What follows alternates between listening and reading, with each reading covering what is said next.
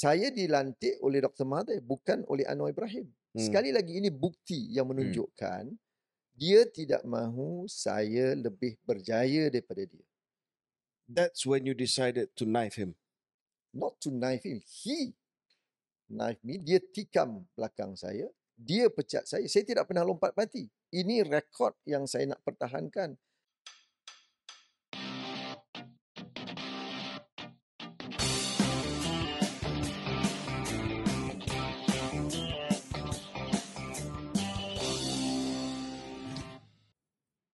Assalamualaikum. Uh, kembali ke edisi khas Keluar Sekejap bersama saya Syaril Hamdan. Dan uh, saya KJ. Uh, KJ kita akan ada tetamu lagi pada episod ini uh, tetapi sebelum hadir tetamu tersebut yang kita pun dah iklankan Datuk Seri Muhammad Azmin Ali um, ada Tapi juga Nak cakap sikit pasal ni episod yang sebelum ni. Oh yang sebelum Uh, ni. yang dengan uh, MB Selangor. Uh, pertamanya kami di Keluar Sekejap minta maaf sebab um, Ya. ada sedikit masalah teknikal dengan audio pada uh, segmen pertama, Pertama. Uh, temu ramah ataupun interview kita dengan uh, Datuk uh, Sri Amiruddin Syari. Namun demikian uh, saya rasa kita dah upload uh, satu lagi video. Jadi ada dua video uh, episod 40 dan empa- 40.1 40.1 tu bila sound tu dah di, dikemaskan lah. Ya. Uh, se- eh, sebenarnya episod 40 pun tak ada masalah bagi sebahagian besar daripada pendengar kita. Cuma uh, dia ada kurang sikit lah dia punya Yes. audio. ya. Uh, tapi saya mohon maaf bagi pihak uh, keluar sekejap berkenaan dengan isu tersebut. Dan kita menantikan uh, insyaAllah lepas ni episod yang yang hari ni akan tak ada masalah dari segi itu. Uh, cuma sebelum kita jemput uh, tetamu kita hadir ke sofa keluar sekejap, uh, ada juga uh, gambar uh, KJ yang mana melihat KJ telah pun turun berkempen Oh ya. pada pi- Ya. pilihan raya negeri. Ya. Um, turun membantu calon Perikatan Nasional di Jeram. Ya. Adakah Betul. ini langkah pertama sebelum beralih uh, berhenti keluar sekejap dan masuk semula? Tak ada untuk uh, makluman pendengar keluar sekejap, keluar sekejap akan kekal Keluar. keluar sekejap Okey. uh, untuk tempoh yang saya Indefinite. pernah indefinite lah agak lama lah ya. Uh, saya turun ke Jeram ya baru-baru ni uh, untuk membantu calon bukan untuk uh, memilih parti. Ya, ramai yang kata saya turun uh, membantu Perikatan Nasional dan sebagainya tetapi saya rasa Syaril dalam pertandingan negeri ni ada ruang untuk kita sokong calon. Dan Datuk Harrison Ya. sendiri merupakan Saya nak explain sebab hmm. mungkin kalau kita di di parlimen mungkin di situ pembentukan kerajaan persekutuan. Tetapi di negeri ini banyak fokus kepada uh, isu tempatan, kehidupan harian, masalah-masalah setempat hmm. yang mana saya rasa pemilihan tu jangan hanya berkisar kepada uh, bendera parti tetapi juga kepada calon. So dalam uh, atas semangat tersebut saya kata untuk kali ini saya sokong calon. Ya dan uh, saya pergi ke Jeram sebab calon dia adalah Datuk Harrison Hassan. Ramai yang tak tahu bahawa Datuk Harrison ni selain daripada kawan lama saya, kami join pemuda UMNO sekali pada uh, akhir 90-an. Uh, tetapi Datuk Harrison adalah pencadang kepada saya Ya. waktu saya bertanding di Sungai Buloh PRU dan uh, 15. PRU yang lepas dan ber, beliau berada bersama dengan saya setiap hari setiap waktu jadi takkanlah ta- saya tak boleh membalas budi Datuk Harrison Ya. uh, tanpa saya diserang oleh uh, pentaksub-pentaksub uh, Twitter ni yang menyatakan bahawa saya ini uh, lebih baik isytiharkan sebagai uh, ahli bersatu dan sebagainya. Apa salahnya saya pergi sokong seorang calon dan lepas ni Syaril saya boleh declare saya akan pergi ke uh, kepala batas ke Hmm. Bertam uh, untuk sokong uh, kekanda saudara Syaril Rizal dan Amarikan Ya. ya Itu dia calon. barisan nasional. Ya. uh, kawan baik saya. Kawan antara kawan antara best friend saya dalam AMNO so saya akan pergi sokong Rizal Uh, sebab saya rasa dia adalah calon yang terbaik untuk bertam. So saya ambil pen, uh, pendek, pendekatan dan pendirian yang tersebut Syaril. Saya saya sokong calon pada PRN ini. Ya. Saya rasa dalam kes uh, unik yang uh, KJ terangkan sahabatan lama dengan Datuk Rizal, Datuk Harrison pun sebagai sahabat lama dan menjadi pecadang.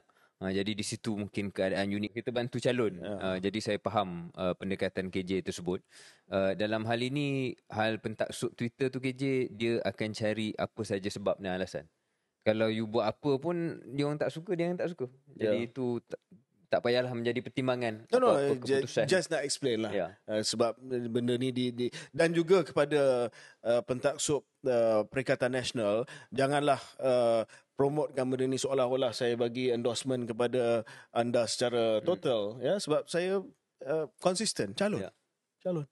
Okey, kita masih kekal keluar sekejap dan ke- sekejap lagi kita akan kembali bersama dengan tetamu keluar sekejap. Okey.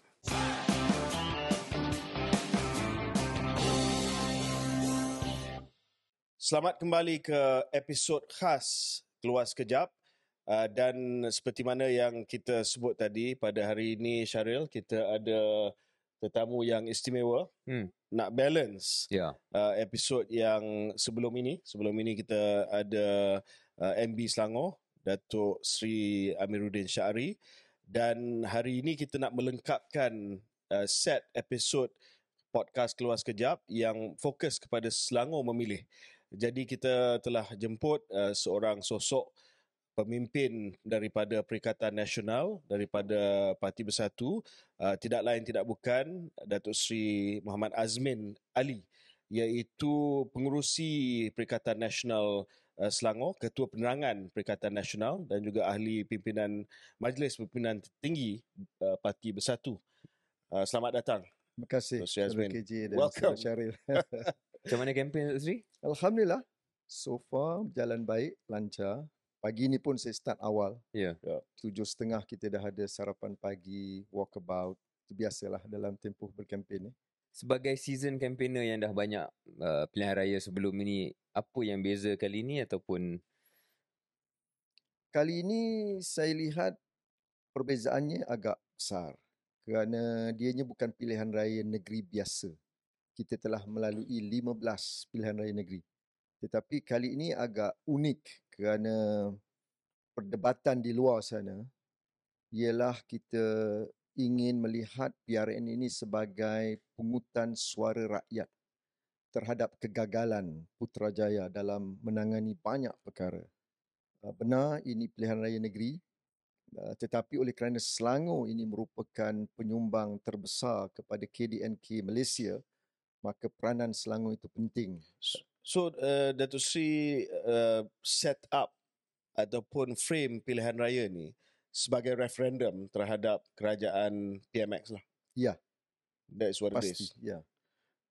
Dan Kerana ya uh, rakyat Malaysia khususnya telah memberikan peluang selama 8 bulan. Walaupun ada hujah 8 mengatakan bulan is very short time. very short time tetapi kalau kita lihat negara-negara maju negara barat mereka meletakkan tempoh 100 hari itu sebagai tanda ukur. Bukan persoalan untuk melihat uh, implementasi tetapi sekurang-kurangnya ada hala tuju ada visi yang jelas untuk mengajak rakyat untuk bersama-sama dengan kerajaan menghadapi pelbagai cabaran Dah, semasa dah ada walaupun kita kita terus gear lima ni. Hmm, terus Uh, biasanya kita intro ada mukadimah sikit tapi nampak Datuk Sri fighting mood.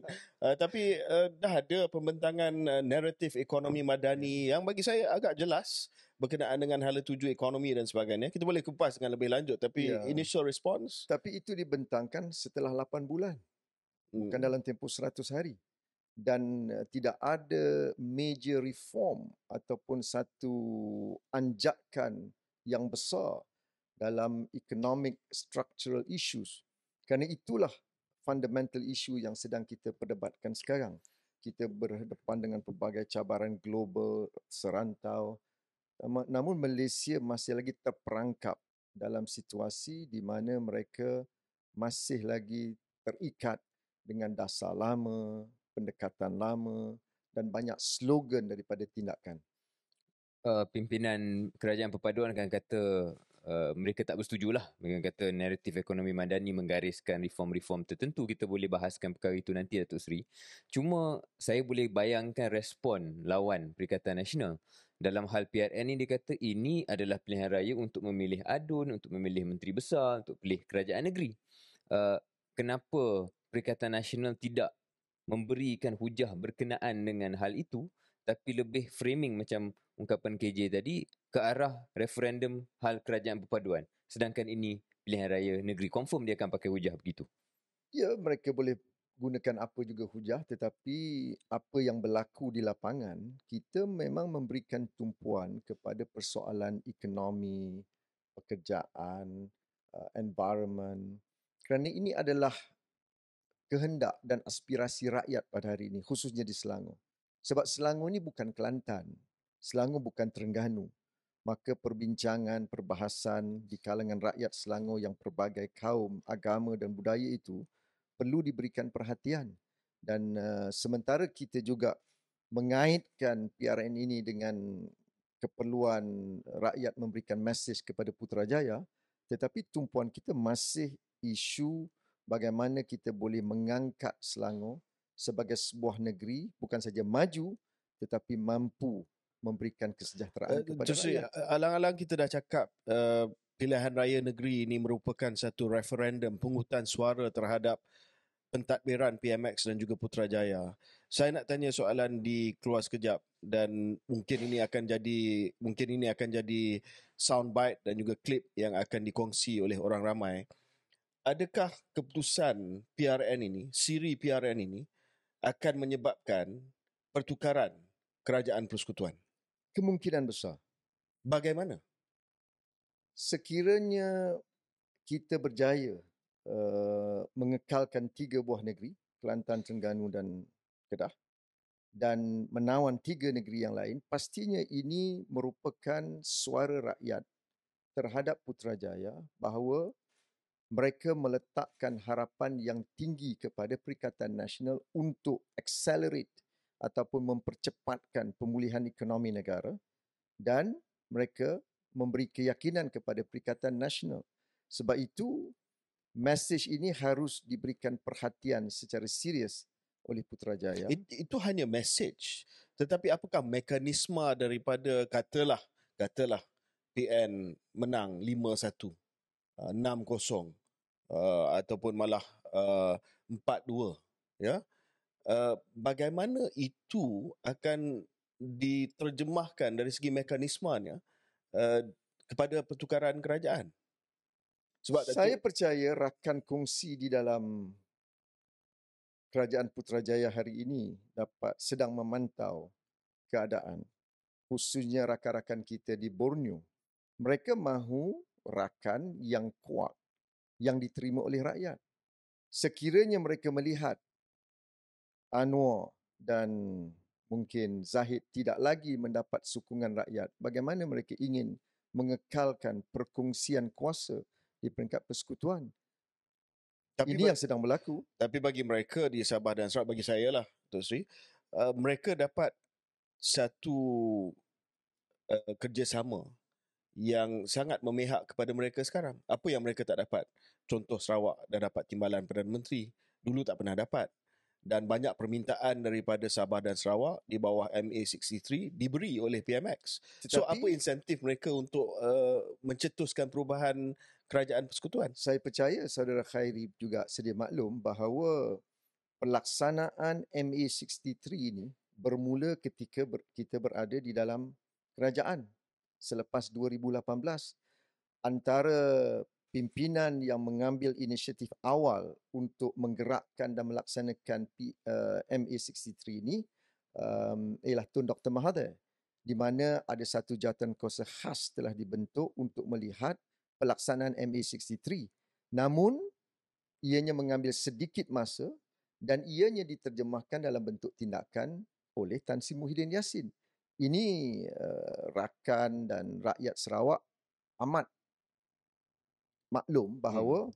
Perikatan Nasional ketika berada di peringkat persekutuan telah melaksanakan beberapa provision di dalam perjanjian MA63. Dan sekarang ini hanya diteruskan oleh kerajaan yang sedia ada. Saya percaya kalau kita berada di Putrajaya, kita akan meneruskan dan memperkukuhkan MA63. Kerana itu janji kita kepada rakyat di Sarawak dan juga Sabah. Tok Sri, banyak bacaan penganalisa politik mengatakan bahawa Sabah dan Sarawak, terutamanya Sarawak, merupakan the true kingmaker lah uh, of Malaysian politics dalam satu tempoh masa yang akan panjang ini.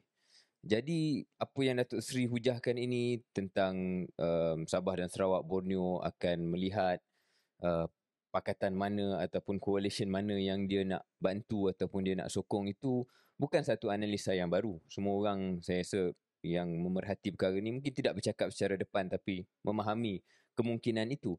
Tetapi pertikaian atau persoalan KJ tadi masih live ataupun relevan untuk Sri.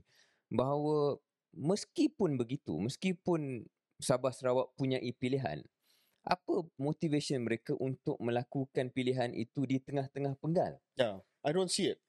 Maknanya Ya, Kak- kenapa dia nak buat lagi sekali langkah syaratan dua?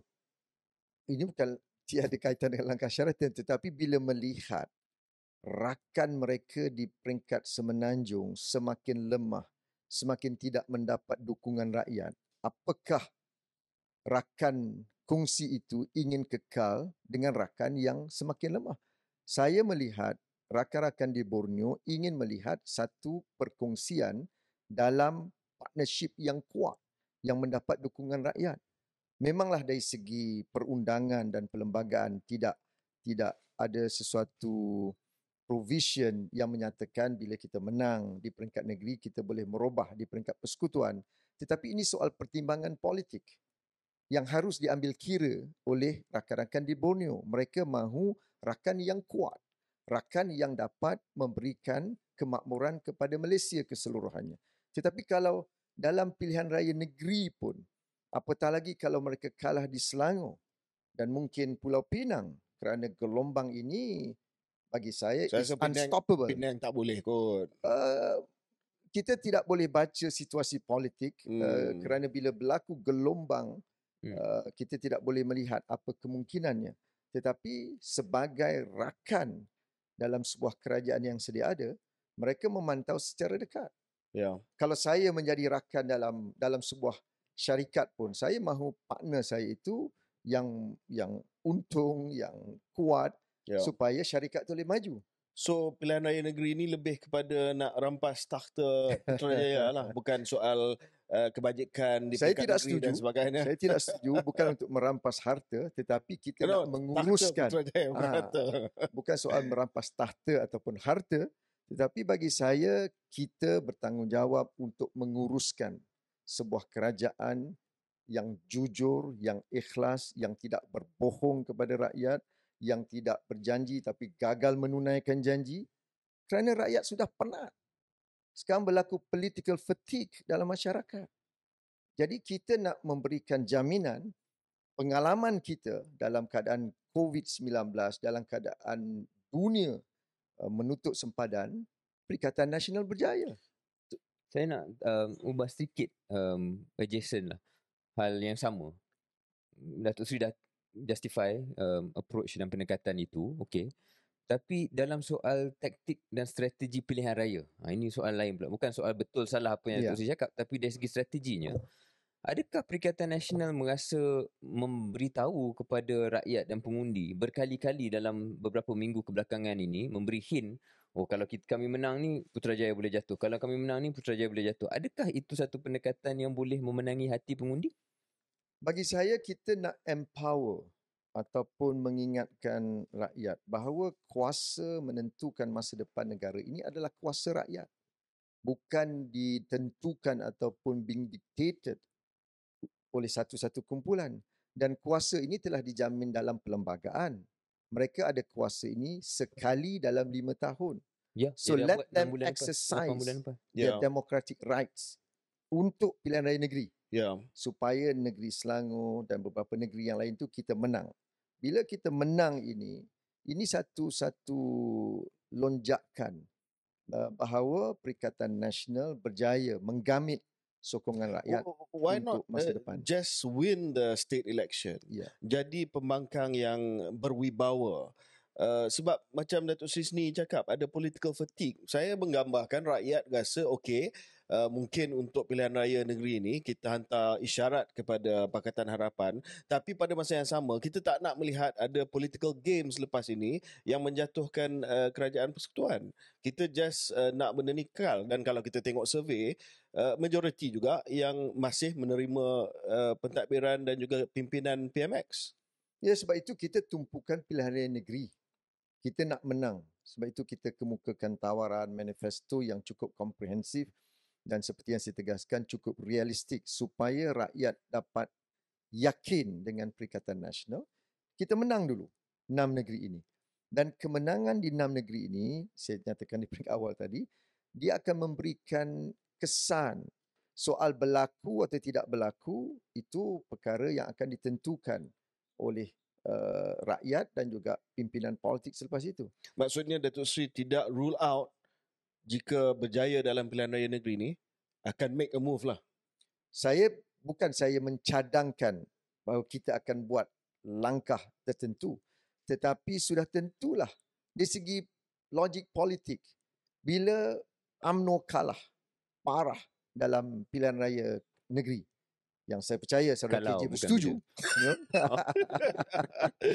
kalau AMNO tewas di Selangor di di Negeri Sembilan dan juga uh, PKR tewas sudah tentulah dia ada kesan kepada majoriti rakyat Malaysia kerana mereka merupakan kerajaan yang sedia ada. Mungkin DAP boleh mengekalkan sebahagian besar daripada kursi-kursi mereka.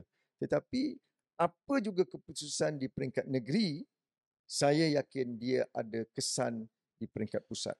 Kerana kegagalan mereka untuk menangani isu-isu rakyat dalam tempoh 8 bulan ini menyebabkan berlaku the wave of discontent yang kita bicarakan sebelum ini. Wow, okay. Saya rasa kita take a break dulu lah. Ya. Tak, entah macam mana kita. Ha. Dia lima terus. Saya ah, terus, terus uh, panas. Ya, kita take a break dulu dan kita akan kembali.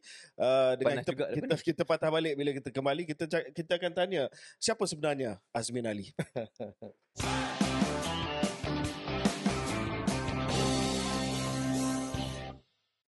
Kita kembali ke edisi khas uh, Keluar Sekejap uh, bersama tetamu khas kita Datuk Seri Muhammad Azmin Ali.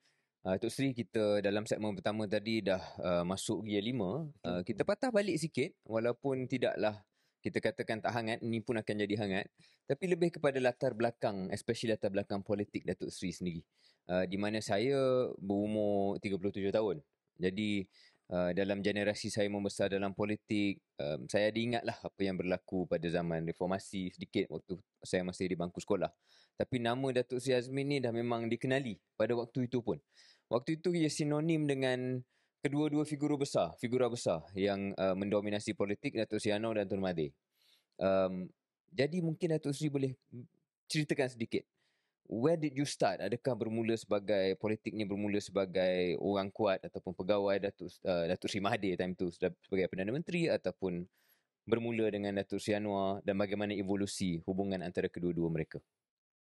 Well, hubungan saya dengan Tun Dr. Mahathir ini bermula sekitar 82, 83 ketika hmm. saya menjadi aktivis pelajar mahasiswa di Amerika Syarikat. Kita tahu ketika itu situasi di sana di Amerika khususnya ada pada satu gerakan menentang kerajaan yang agak kuat di kalangan mahasiswa dan uh, ramai menteri kabinet yang kalau pergi ke Amerika tak berani jumpa student.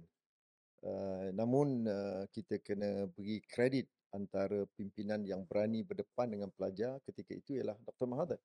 Dan di situlah saya bertemu dengan beliau pada sekitar 82 atau 83 di Chicago dalam perjumpaan dengan mahasiswa dan uh, kita ada bincang panjang tentang apakah uh, langkah-langkah yang perlu dilakukan oleh kerajaan untuk mendapat dukungan daripada anak-anak muda.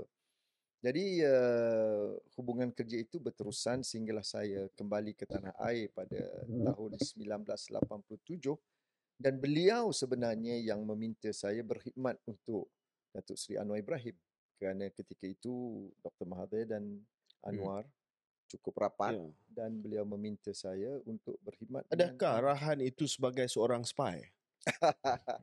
Bukan spy tetapi saya kira beliau mahu uh, saya membantu uh, pimpinan kerajaan pada ketika itu.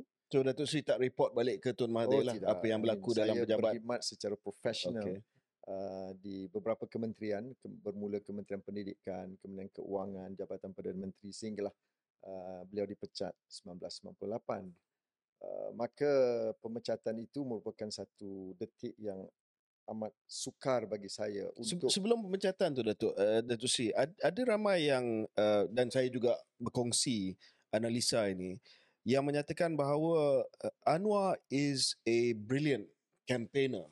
Sebagai seorang ahli politik, kelebihan dia lebih kepada uh, oratory skill, penghujahan awam, uh, karisma di atas pentas dan sebagainya. Dan ramai yang kata sebenarnya yang buat organisasi uh, penyusunan organisasi yang kemas ni termasuklah waktu di dalam kerajaan dan selepas penubuhan uh, Parti Keadilan dan sebagainya adalah uh, Datuk Sri you were the organizer behind the scene. Adakah itu benar that Anwar frontman di luar sana dia tak berapa suka kerja-kerja pentadbiran ni. Dan Datuk Sri yang boleh dikatakan nerd di belakang scene yang menyusun semua benda. Ya mereka memanggil saya gatekeeper ketika itu. Hmm. but uh, the point is memang betul dia seorang yang penghujahan awam yang baik oratory skillnya cukup hebat tetapi dia punya substance tu terlalu shallow bagi saya lah.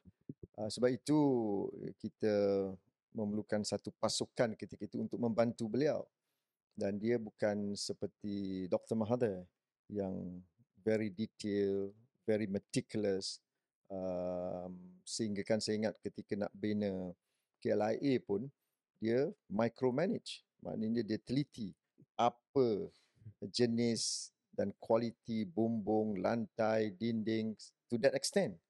Uh, that is Mahathir. But Anwar ni dia di surface saja tetapi kurang ke- kefahamannya tentang detail dan substance dalam banyak perkara. Uh, jadi saya kira ya saya ada hubungan yang lama dengan kedua-dua figura ini. Uh, mereka ada kelebihan masing-masing. Uh, cuma pada tempoh pemecatan itu saya perlu membuat satu keputusan yang besar sama Hmm. ada ingin mengikut nombor satu ataupun nombor dua. Hmm. Uh, sudah tentulah pada ketika itu saya merasakan saya perlu mempertahankan uh, saudara Anwar uh, di atas pertuduhan yang dilemparkan. Um, maka saya terima risikonya. Saya orang yang pertama dipenjarakan bukan Anwar Ibrahim. Anwar dipenjarakan, ditangkap hanya pada 20 September. But I was detained and arrested on the 16th of September. Hmm. Ketika itulah saya dipaksa untuk membuat banyak pengakuan-pengakuan terhadap Anwar Ibrahim tetapi saya masih mempertahankan But you stayed loyal to him. yes Why? saya kira pada ketika itu beliau memerlukan uh, rakan-rakan untuk bersamanya kerana pegawai-pegawai lain semua sudah lari keluar pada negara ini.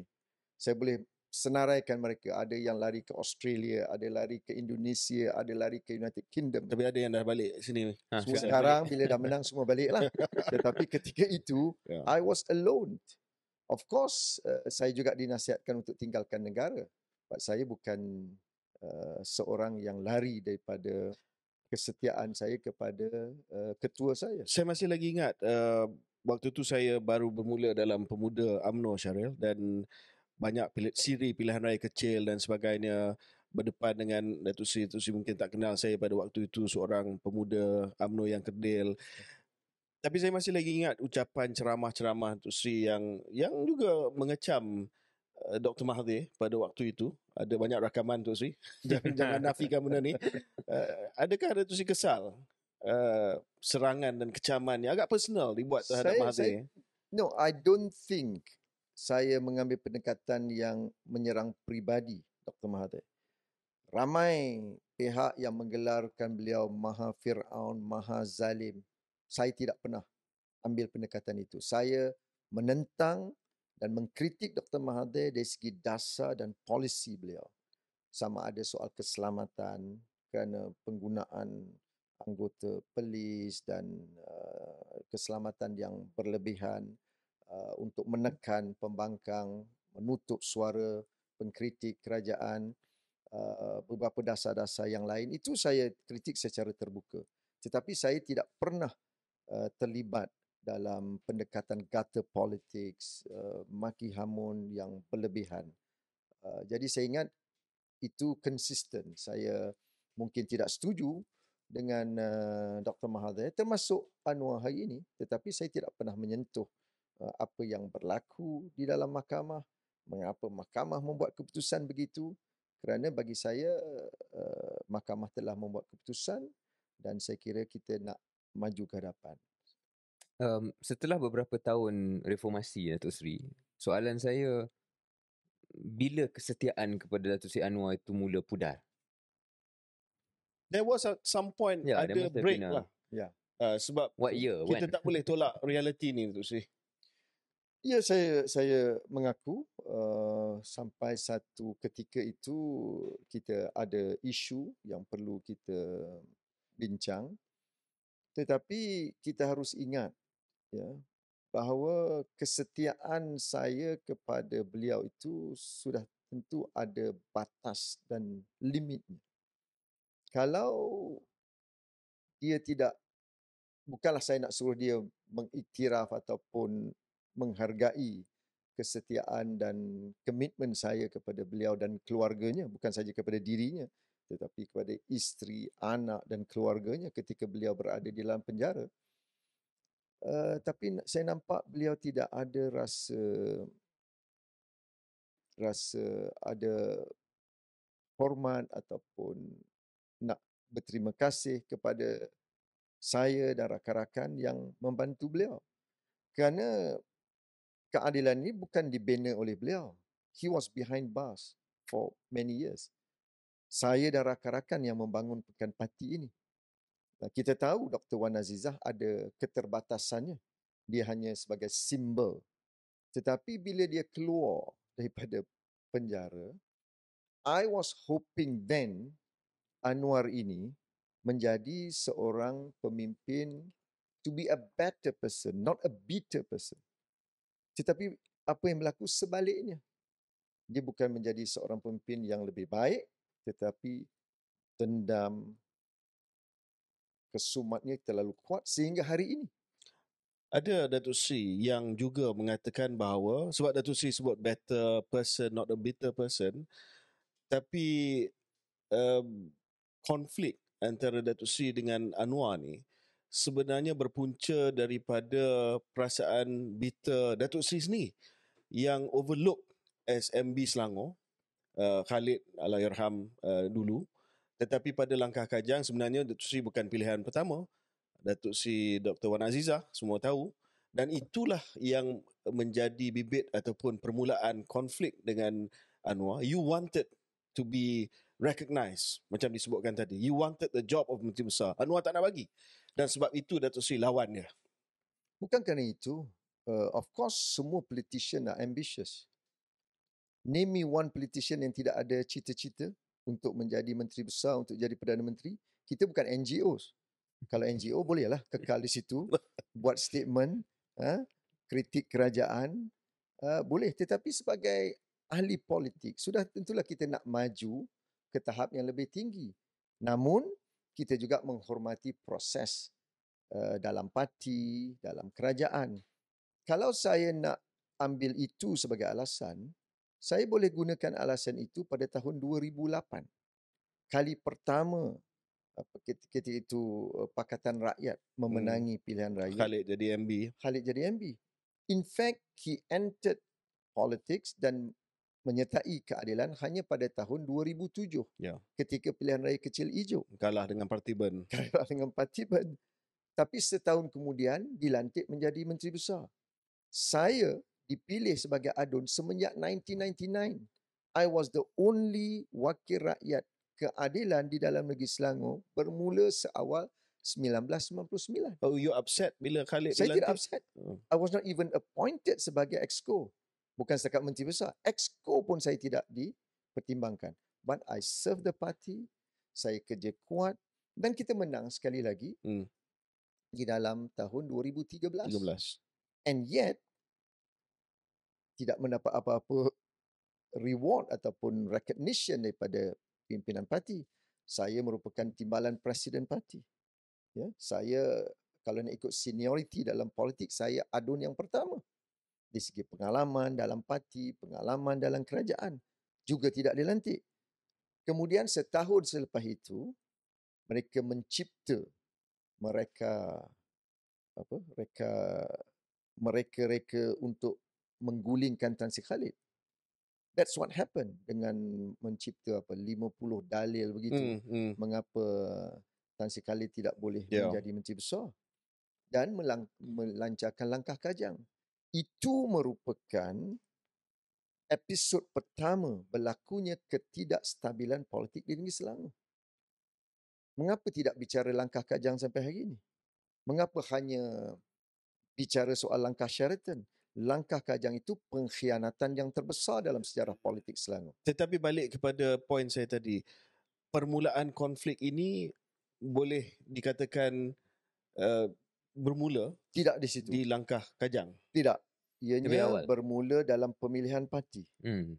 uh, pada tahun 2018 apabila ada pemilihan parti dan uh, beliau sedia maklum uh, ketika itu beliau berada di Istanbul kononnya untuk menjalani rawatan saya menziarahi beliau dan disitulah kita bincang panjang tentang masa depan parti dan saya jenis terbuka saya kata Datuk Seri sekiranya Dr. Wan Azizah ingin meneruskan uh, jawatan sebagai presiden, saya ingin menawarkan diri untuk bertanding sebagai presiden.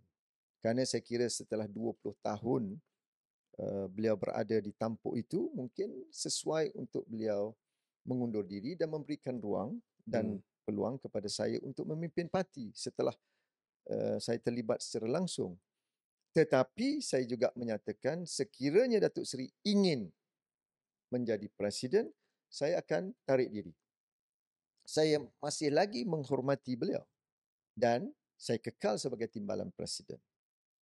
Uh, ketika itu beliau kata, okay, you come back and we discuss further. Dan saya datang hari yang kedua di hospital juga, kita bincang.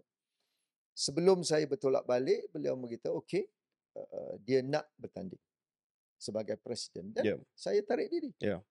Cuma saya kata, oleh kerana saya beri laluan kepada you sebagai presiden, then you should tell yang lain. Janganlah ganggu saya sebagai timbalan Tapi presiden. ada orang lawan Datuk Seri. Ini political consideration Ya. untuk kepentingan parti supaya ada kestabilan. Dia berjanji ya, dia akan beritahu kepada beberapa individu yang Hmm. uh, akan melawan saya tapi apa yang berlaku sebaliknya. Okey. Malahan dia berkempen secara terang-terangan Okey. dengan naik pesawat private jet berkempen dengan eh, individu yang melawan saya Hmm. uh, melakukan penipuan di Julau yang kita sedia maklum tiba-tiba anggota melonjak daripada 500 kepada 15,000 Hmm. Okey. jadi itulah menyebabkan saya merasakan uh, orang ini tidak boleh dipercayai Datuk Sri, Hmm. um, kita tak nak terlalu panjang hal percaturan politik Eh. antara individu. Saya ingat pendengar kita pun nak dengar konten. Tapi last on this section, ya um, kenapa? Datuk Sri rasa kenapa uh, ketidakpercayaan Datuk Sri Anwar terhadap Datuk Sri Azmin? dia tidak boleh melihat saya lebih berjaya daripada beliau itu Anwar Ibrahim Saw you as a threat. dia masih ingat saya ni setiausaha sulit beliau Remember this, Syaril? you see? Itu. Tiba-tiba itu balik.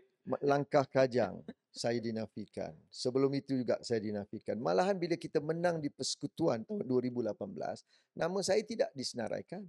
Padahal saya timbalan presiden, saya menteri besar Selangor, saya paling lama dalam parti dan juga dalam kerajaan.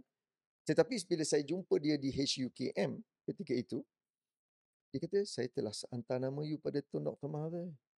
Wan Azizah telah tulis surat. I went to Dr. Mahathir and Dr. Mahathir showed me the letter that he received from keadilan. Nama saya tak ada. Saya dilantik oleh Dr. Mahathir bukan oleh Anwar Ibrahim. Hmm. Sekali lagi ini bukti yang menunjukkan dia tidak mahu saya lebih berjaya daripada dia. That's when you decided to knife him. Not to knife him. He knife me. Dia tikam belakang saya. Dia pecat saya. Saya tidak pernah lompat parti. Ini rekod yang saya nak pertahankan.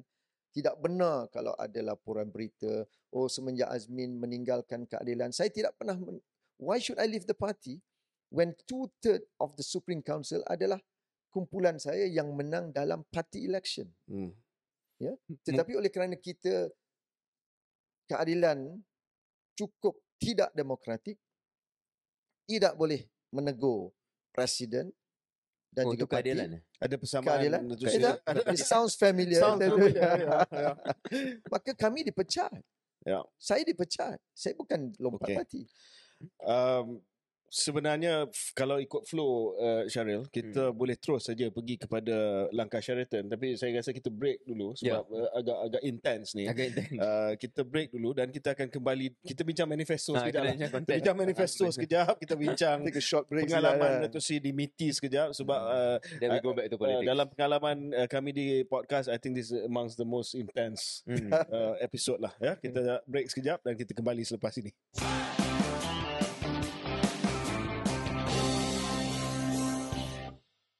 Kembali ke eh, edisi khas uh, Keluar Sekejap bersama dengan Datuk Sri Azmin Ali. edisi intense Edisi intense. Datuk Sri, kita um, break sekejap hal politik Ya. uh, ataupun hal politik kepartian. Cakap tentang politik PRN uh, dan khususnya tawaran Datuk Sri dan tawaran Perikatan Nasional Selangor. Uh, beberapa hari yang sudah kita ada Menteri Besar Selangor Datuk Sri Amiruddin yang mana dalam sesi bersama keluar sekejap antara dakwaan beliau yang keras ialah manifesto Perikatan Nasional ni adalah manifesto tampal salin copy paste. Uh, yang kita kita baca kita nak tengok betul fair atau tidak dakwaan itu. Uh, memang ada keserupaan ada similarity. Um, contohnya 100,000 peluang pekerjaan uh, invest Selangor untuk menarik uh, pelaburan yang banyak. Bagi Datuk Seri Amir itu hanyalah benda yang biasa dan tidak lagi mencerminkan Selangor baru yang dibawa oleh kempen Perikatan Nasional bagi dia adalah kesinambungan saja nak buat benda yang sama saja. Jadi kenapa perlu pengundi sokong ataupun undi PN? Apa respon Datuk Seri sebagai pengurusi PN Selangor untuk PRN ini? Why manifesto PN ini adalah manifesto yang lebih baik untuk rakyat negeri Selangor? Pada pandangan saya itu adalah kenyataan politik daripada seorang calon yang sedang berdepan dengan pilihan raya negeri Selangor. Kenyataannya ialah sebahagian besar daripada inisiatif ataupun tawaran yang kita bentangkan ini uh, adalah idea-idea baru untuk respon kepada situasi semasa yang cukup mencabar. Dan sebahagiannya sudah tentulah inisiatif yang telah saya mulakan cuma kali ini kita revisit Hmm. and recalibrate our policies to meet the demand of the current challenges. Ini pendekatan ini penting sebab Selangor ini ekonominya terlalu diversified. Kita bukan hanya tumpu soal sektor perkilangan saja ataupun manufacturing sector saja. Kita ada sektor pertanian, sektor perkilangan, sektor perkhidmatan dan sudah tentulah sebagai sebuah negeri yang saya war-warkan untuk dijadikan super smart state. Saya tidak mahu Selangor ni ditakuk yang lama. Ya Selangor maju bukan kerana satu dua tokoh. Selangor maju sudah sekian lama. Tetapi kita mahu terus maju, melangkah ke hadapan. Saya yang memulakan Selangor sebagai smart state. Kita introduce banyak uh, perkara-perkara baru. Cuma sekarang saya nak jadikan super smart state. Maka kita mahu perkenalkan industri masa hadapan yang dapat memperkenalkan future jobs. Saya tidak mahu Selangor ini bergantung kepada tenaga pekerja asing. We have millions of foreign workers di Selangor sahaja. Bukan kita nak meremehkan sumbangan mereka kepada pertumbuhan ekonomi Malaysia dan juga Selangor. Tetapi sebagai negeri, sebagai kerajaan, kita juga harus mewujudkan peluang-peluang pekerjaan yang berkualiti, yang berpendapatan tinggi, yang berkemahiran kepada anak-anak Selangor. Ini yang kita lakukan. Sebab itulah tawaran yang kita kemukakan ini, dia mencakupi sektor ekonomi, sektor pekerjaan dan tenaga kerja, sektor alam sekitar, sektor wanita di mana kita nak memberdayakan wanita Selangor, anak-anak muda, mencakupi semua bidang yang bagi saya cukup komprehensif dan realistik dan boleh dilaksanakan. Walaupun kita umum jumlah package yang akan kita perkenalkan ini 2 bilion banyak pihak yang bertanya apakah ianya doable and achievable. Saya dengan tegas nyatakan yes. Kita boleh laksanakan, kita telah laksanakan dan kita boleh teruskan inisiatif dan tawaran-tawaran baru ini. Antara kritikan uh, Amiruddin terhadap um, manifesto Perikatan Nasional, dia kata um, contoh dalam mewujudkan peluang pekerjaan ni. PN tidak menceritakan how. Dia kata dalam manifesto PHBN ada disebut contoh latihan TVET di syarikat teknologi tinggi. Tetapi tawaran daripada Datuk Sri Azmin dan rakan-rakan just at the surface macam Datuk Sri kata terhadap PMX tadi. Well, um, TVET bukanlah satu perkara yang baru. Ya. Institut Latihan Technical Vocational telah diwujudkan lama. Malahan ketika saya berada di Selangor, kita juga mengadakan kolaborasi di antara Unicell, Quiz dengan HRDC, Human Resource Development Center yang dapat mewujudkan kolaborasi dengan industri. Kita mahu graduan daripada Unicell dan Quiz juga mempunyai pengalaman-pengalaman dalam bidang technical dan vocational. Itu perkara yang telah dilakukan dan ingin diteruskan. By all means, teruskan. Tetapi kita juga ada inisiatif baru yang mana ketika ini Selangor gagal untuk meletakkan negeri ini sebagai hub pelaburan bukan saja di Malaysia tapi di rantau ini. Saya bagi contoh. Eh, Selangor senantiasa berada pada tahap tangga pertama dalam konteks pelaburan dan perdagangan. Tetapi pada tahun ini, the first quarter of this year, Selangor jatuh nombor tiga wilayah nombor satu dengan jumlah 22 bilion, uh, Johor 11 bilion dan Selangor hanya 7 bilion. But he will argue last year kadar sumbangan KDNK uh, mencatatkan sumbangan paling tinggi. Ya, yeah, every year Selangor akan mencatatkan about a quarter to the national GDP. When I was there, it was 24%. Now it's about 25%. Itu itu itu memang keadaannya. Kita memang penyumbang terbesar.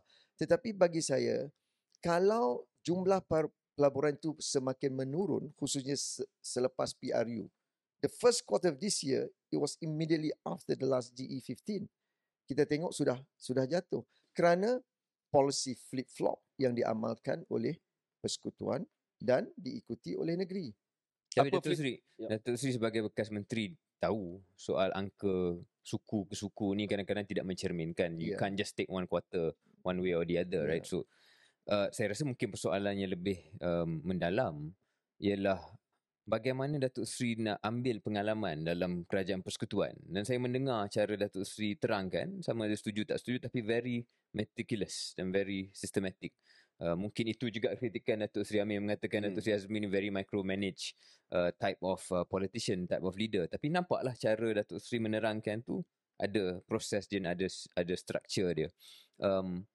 Bagaimana nak yakinkan rakyat negeri Selangor bahawa Datuk Seri merupakan seorang pentadbir sebagai kita akan bincang depan ni mungkin calon Menteri Besar Perikatan Nasional pentadbir yang lebih baik daripada pentadbir sedia ada. Pertama bagi saya the biggest challenge is to restore the confidence of the investors to come back ke Malaysia dan juga ke negeri ini. Yang pertama. Tidak sukar kalau you ada comprehensive economic policy sebab kita tak boleh guna pendekatan yang lama. Banyak cabaran semasa. Eh, semasa saya di MITI, saya mengambil langkah yang agak agak berani dan bertanggungjawab walaupun ada kritikan. Di mana kita, eh, saudara KJ tahu di dalam kabinet, tiga kali saya bentangkan tentang keperluan Malaysia untuk ratify RCEP dan juga CPTPP. Hmm.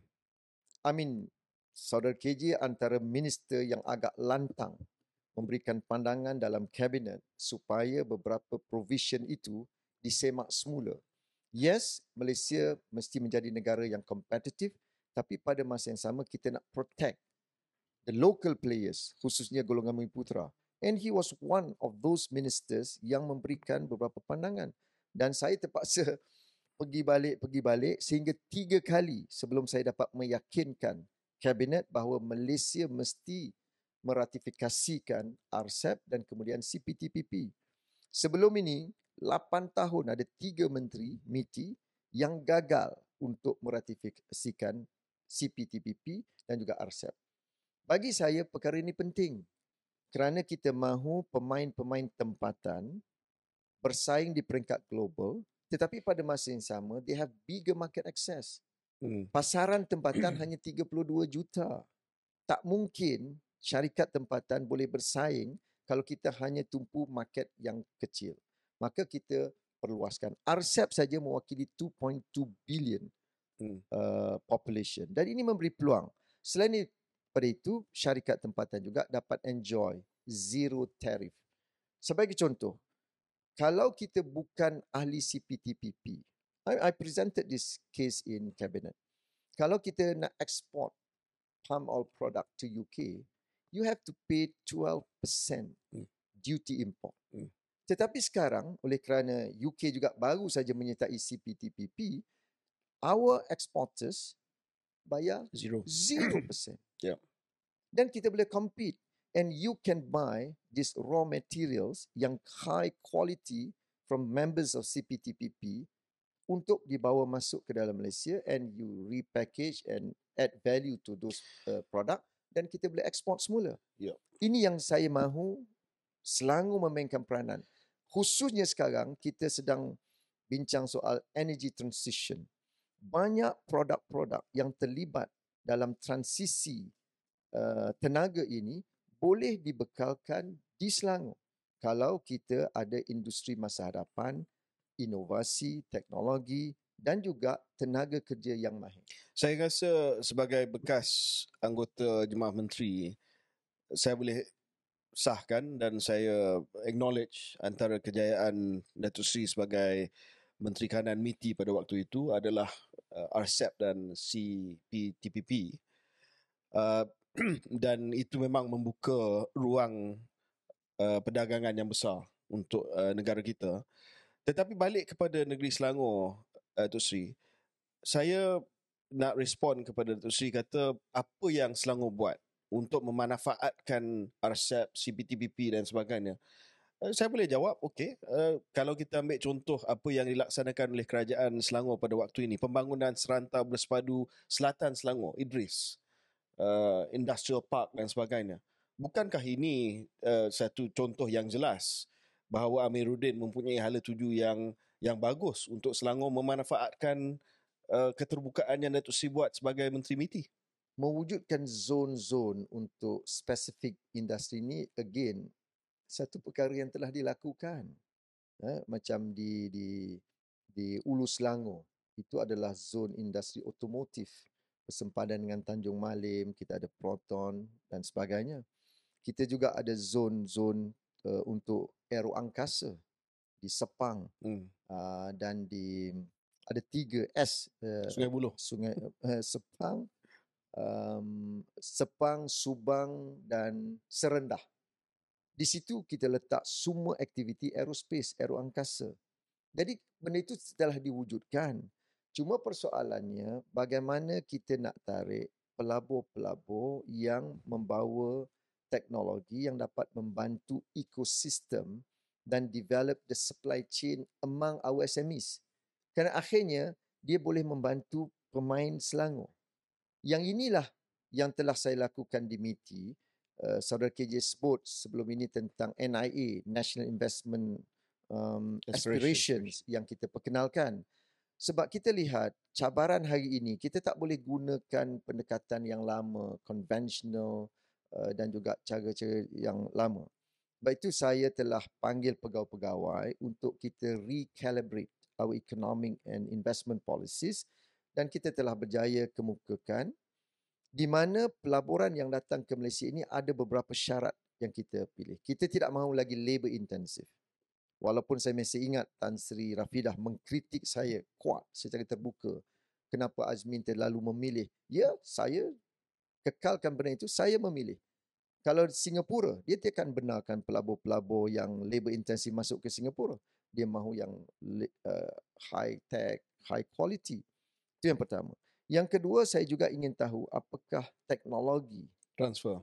transfer into Malaysia dan juga apakah mereka mampu develop the ecosystem and support our SMEs untuk menjadi supply chain Hmm. kepada peringkat global. Kita kalau tidak mereka akan datang bawa capital, bawa sebagainya tapi kita tidak membantu kita punya pemain industri. Lepas tu dia ambil untung dia, Dia- dia bawa keuntungan dia keluar. bawa keluar.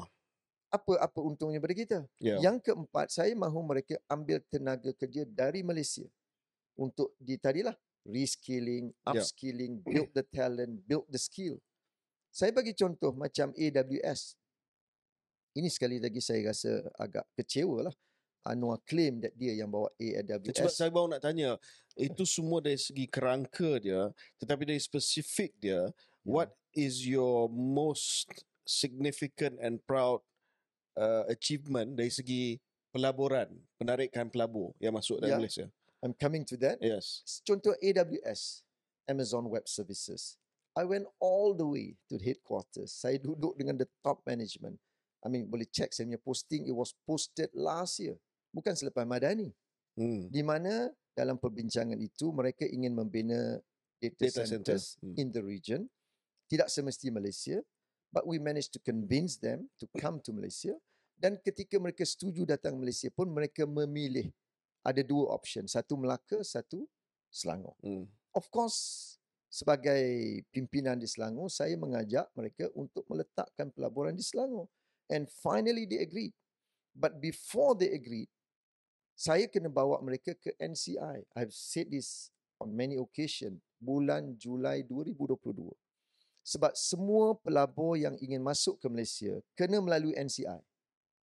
Uh, dipimpin oleh MITI kerana kita nak tahu jumlah pelaburan, teknologi, Hmm, uh, hmm. kemahiran, ekosistem dan sebagainya yang saya sebut tadi, baru kita boleh counter dengan incentives. Ya.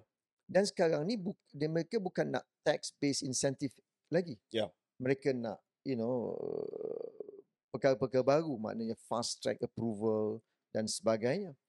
Dan ini yang telah kita lakukan and they decided in July 2022 and we gave the approval in July 2022 dengan jumlah 25 bilion ringgit.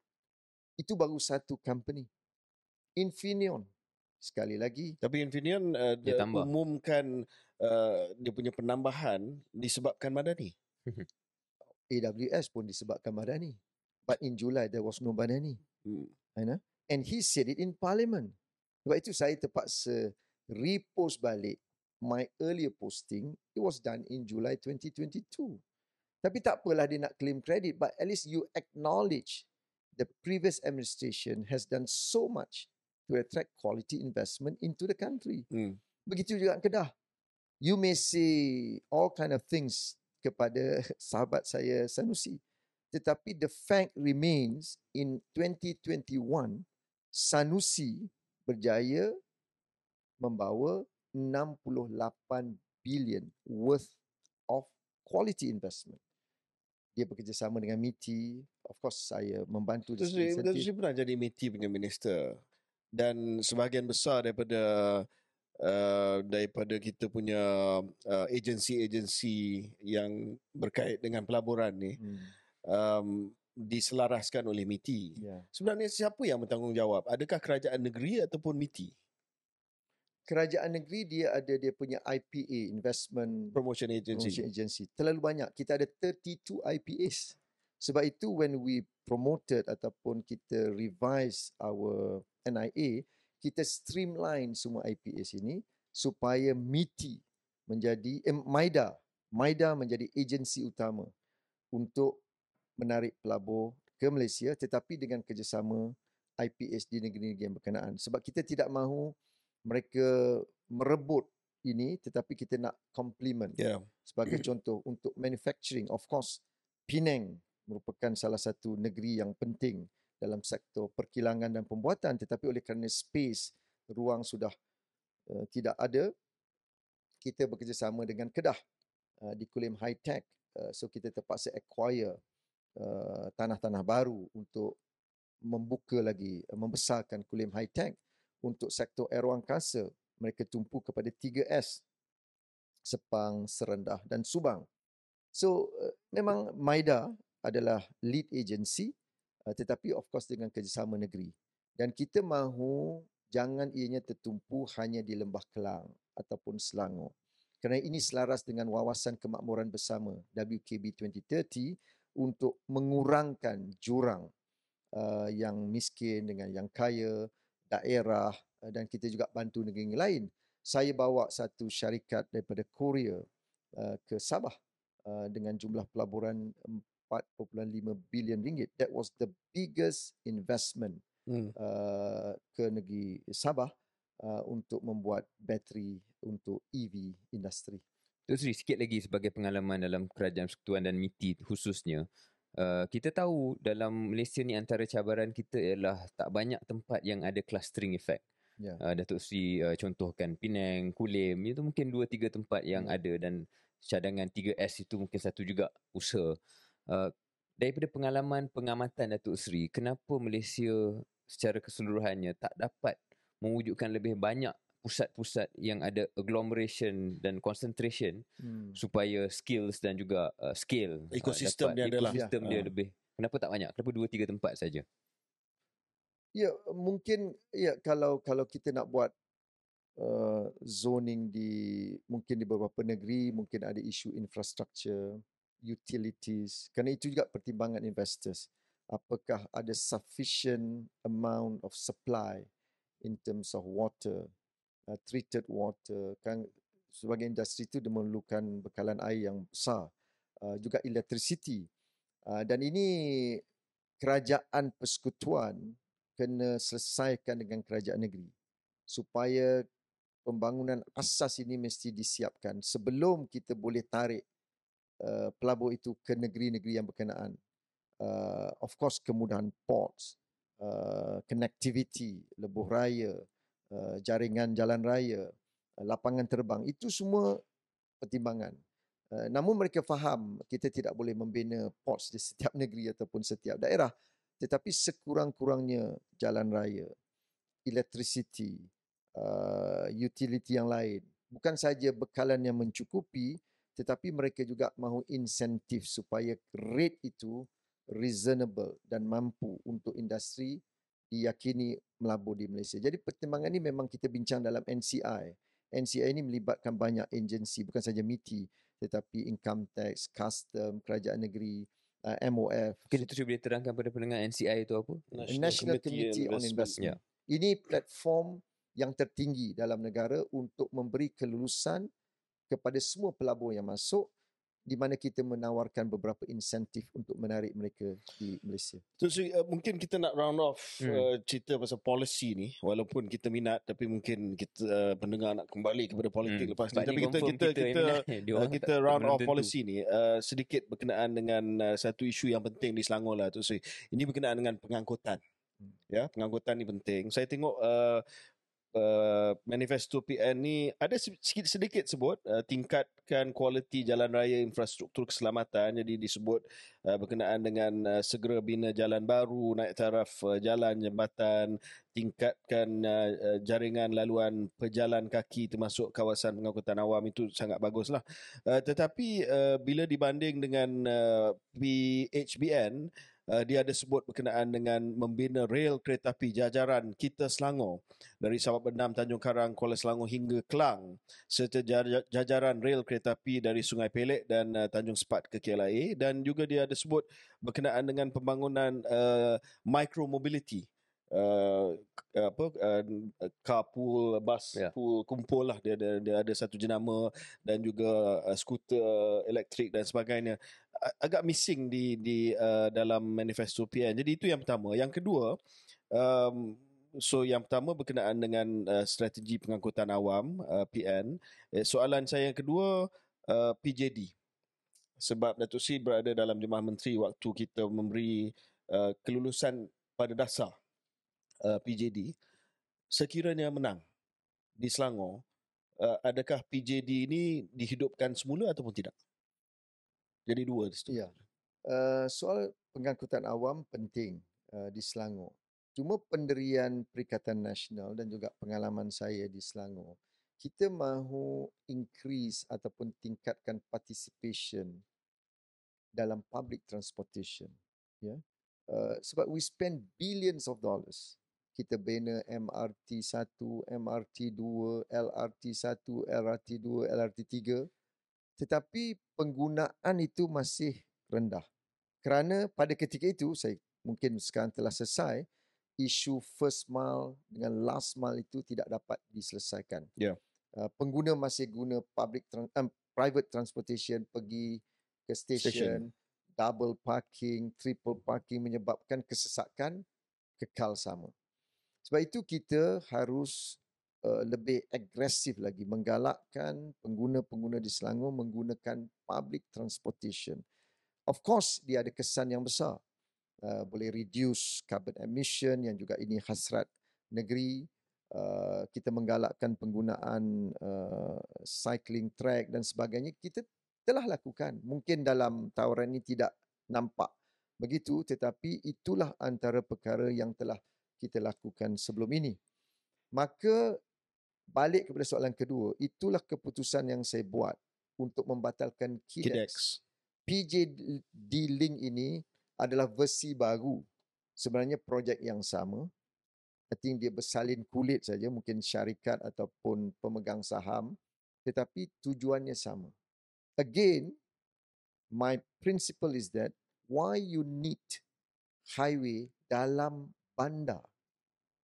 Kalau di luar, kalau you buat apa Uh, ni, ring, outer ring road. ah, outer ring road itu kita boleh pertimbangkan. Ya. Tetapi dalam Petaling Jaya, dalam Shah Alam, you don't need uh, another highway. What is needed? Public transportation. Itu telah ada. Jadi sebab itu saya mengambil pendirian dulu. Walaupun saya masih ingat bila saya memberikan ucapan di Dewan Civic Petaling Jaya di depan pimpinan masyarakat termasuk Tony Puah ketika itu berada di depan saya, saya umumkan within a week I will decide untuk batal KIDEX. KIDEX. Habis ucapan saya turun, Tony Puah bisik pada saya, are you sure you can and you you have that courage and political will untuk batalkan? And I told him, yes, I will do it. And I did it. Dalam seminggu, saya batalkan KIDEX. Jadi soalnya sekarang, why they want to revisit balik untuk membina PJD Link? Amiruddin again mengambil pendekatan pendekatan yang flip flop. I mean mereka wartawan memberitahu saya sebelum election hari itu untuk kempen dia kata dia pertimbangkanlah belum buat keputusan. Ah, Sekarang bila dah raya dah masuk nak nak batalkan. I mean tidak konsisten. Tak, Hari tu Saya- kita tanya dia. Dia kata kalau Dia kata Kalau sebab uh, dia SIA. berdasarkan kepada TIA, SIA dengan EIA. Dia kata SIA tak lepas social impact assessment. tapi dia kata kalau lepas mungkin dia boleh Pertimbangkan semula. Pertimbangkan But semula. my point is that you must go back to the principle of increasing the participation of uh, rakyat gunakan public transportation. Ya. Itunya. Kalau ini dia main main isu lah TIA, SIA, TIA, SIA. So kalau Akhirnya Perikatan Nasional menang di Selangor, PJD Link is off. it's off. You don't need. Kita Jadi dah ada Datuk Seri LRT absolute lah. Bukan Ya, seperti Datuk Seri Amir yang ada bagi ruang untuk buka balik. tidak ada. Tidak perlu TIA, tidak perlu SIA. Sebab dalam PJ, why you need another highway? Baik Datuk Seri, uh, mungkin yang menyokong, mungkin yang menyokong uh, projek PJD Link ni, termasuk penduduk-penduduk juga ada yang sokong kan.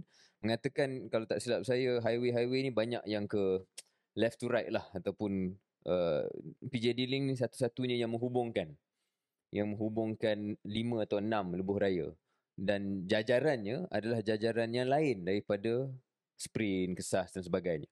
Uh, apa respon Datuk Seri still- kepada hujah itu? Still, kalau dia tukar pun sedikit alignment dan jajaran, Hmm. ianya masih di dalam bandaraya. Persoalannya, do you need another highway dalam bandaraya? Dia akan pecahkan bandar. Yup. Dia akan pecahkan community. Dan dia tidak bantu hasrat kerajaan untuk mencatatkan 60-40 ridership. punya ratio. Hmm. Sampai bila kita tak akan catat kalau we keep on building highways? But Datuk Seri, by that same logic, sampai bila kita nak tambah ridership public transport kalau subsidi petrol kita terus teruskan. Jadi di sini pun ada pertimbangan yang mungkin orang kata kedua-duanya boleh jalan lah. Maknanya kita boleh menyuraikan kesesakan trafik pada masa yang sama melalui PJD Link tapi pada masa yang sama kita encourage juga public Apakah transport. dengan PJD link ini boleh menyuraikan trafik? Saya tidak jangka begitu. Kita harus mengambil penerian dalam, dalam I mean, you can see now uh, PJ terlalu sesak. You boleh suraikan dengan encourage dia orang menggunakan public transportation. It's already there. Okay. Okay. Kita dah billions of dollars kita belanja. Gunakanlah. Cuma kena siapkan the last mile, the first mile, uh, apa ni feeder services, uh, bus dan sebagainya. Itu juga kita cuba buat bas uh, Selangorku. Ya. Kita beri secara percuma. Cuma dulu laluan bas ini kepada kawasan-kawasan low cost, Hmm. hmm. kawasan B40 untuk memberikan perkhidmatan kepada mereka. Cuma sekarang kita boleh increase menggunakan bas-bas yang electric buses. Itu juga dapat membantu mengurangkan carbon emission. Jadi ini juga agenda uh, climate change yang menjadi trust kepada tawaran Perikatan Nasional. Okey Datuk Sri, langkah Sheraton uh, calon Menteri Besar Selangor daripada Perikatan Nasional, hoi hoi dan juga pelbagai lagi akan uh, kita bincang selepas break ini.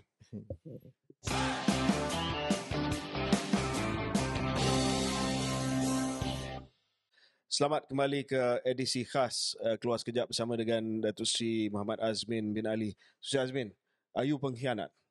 No.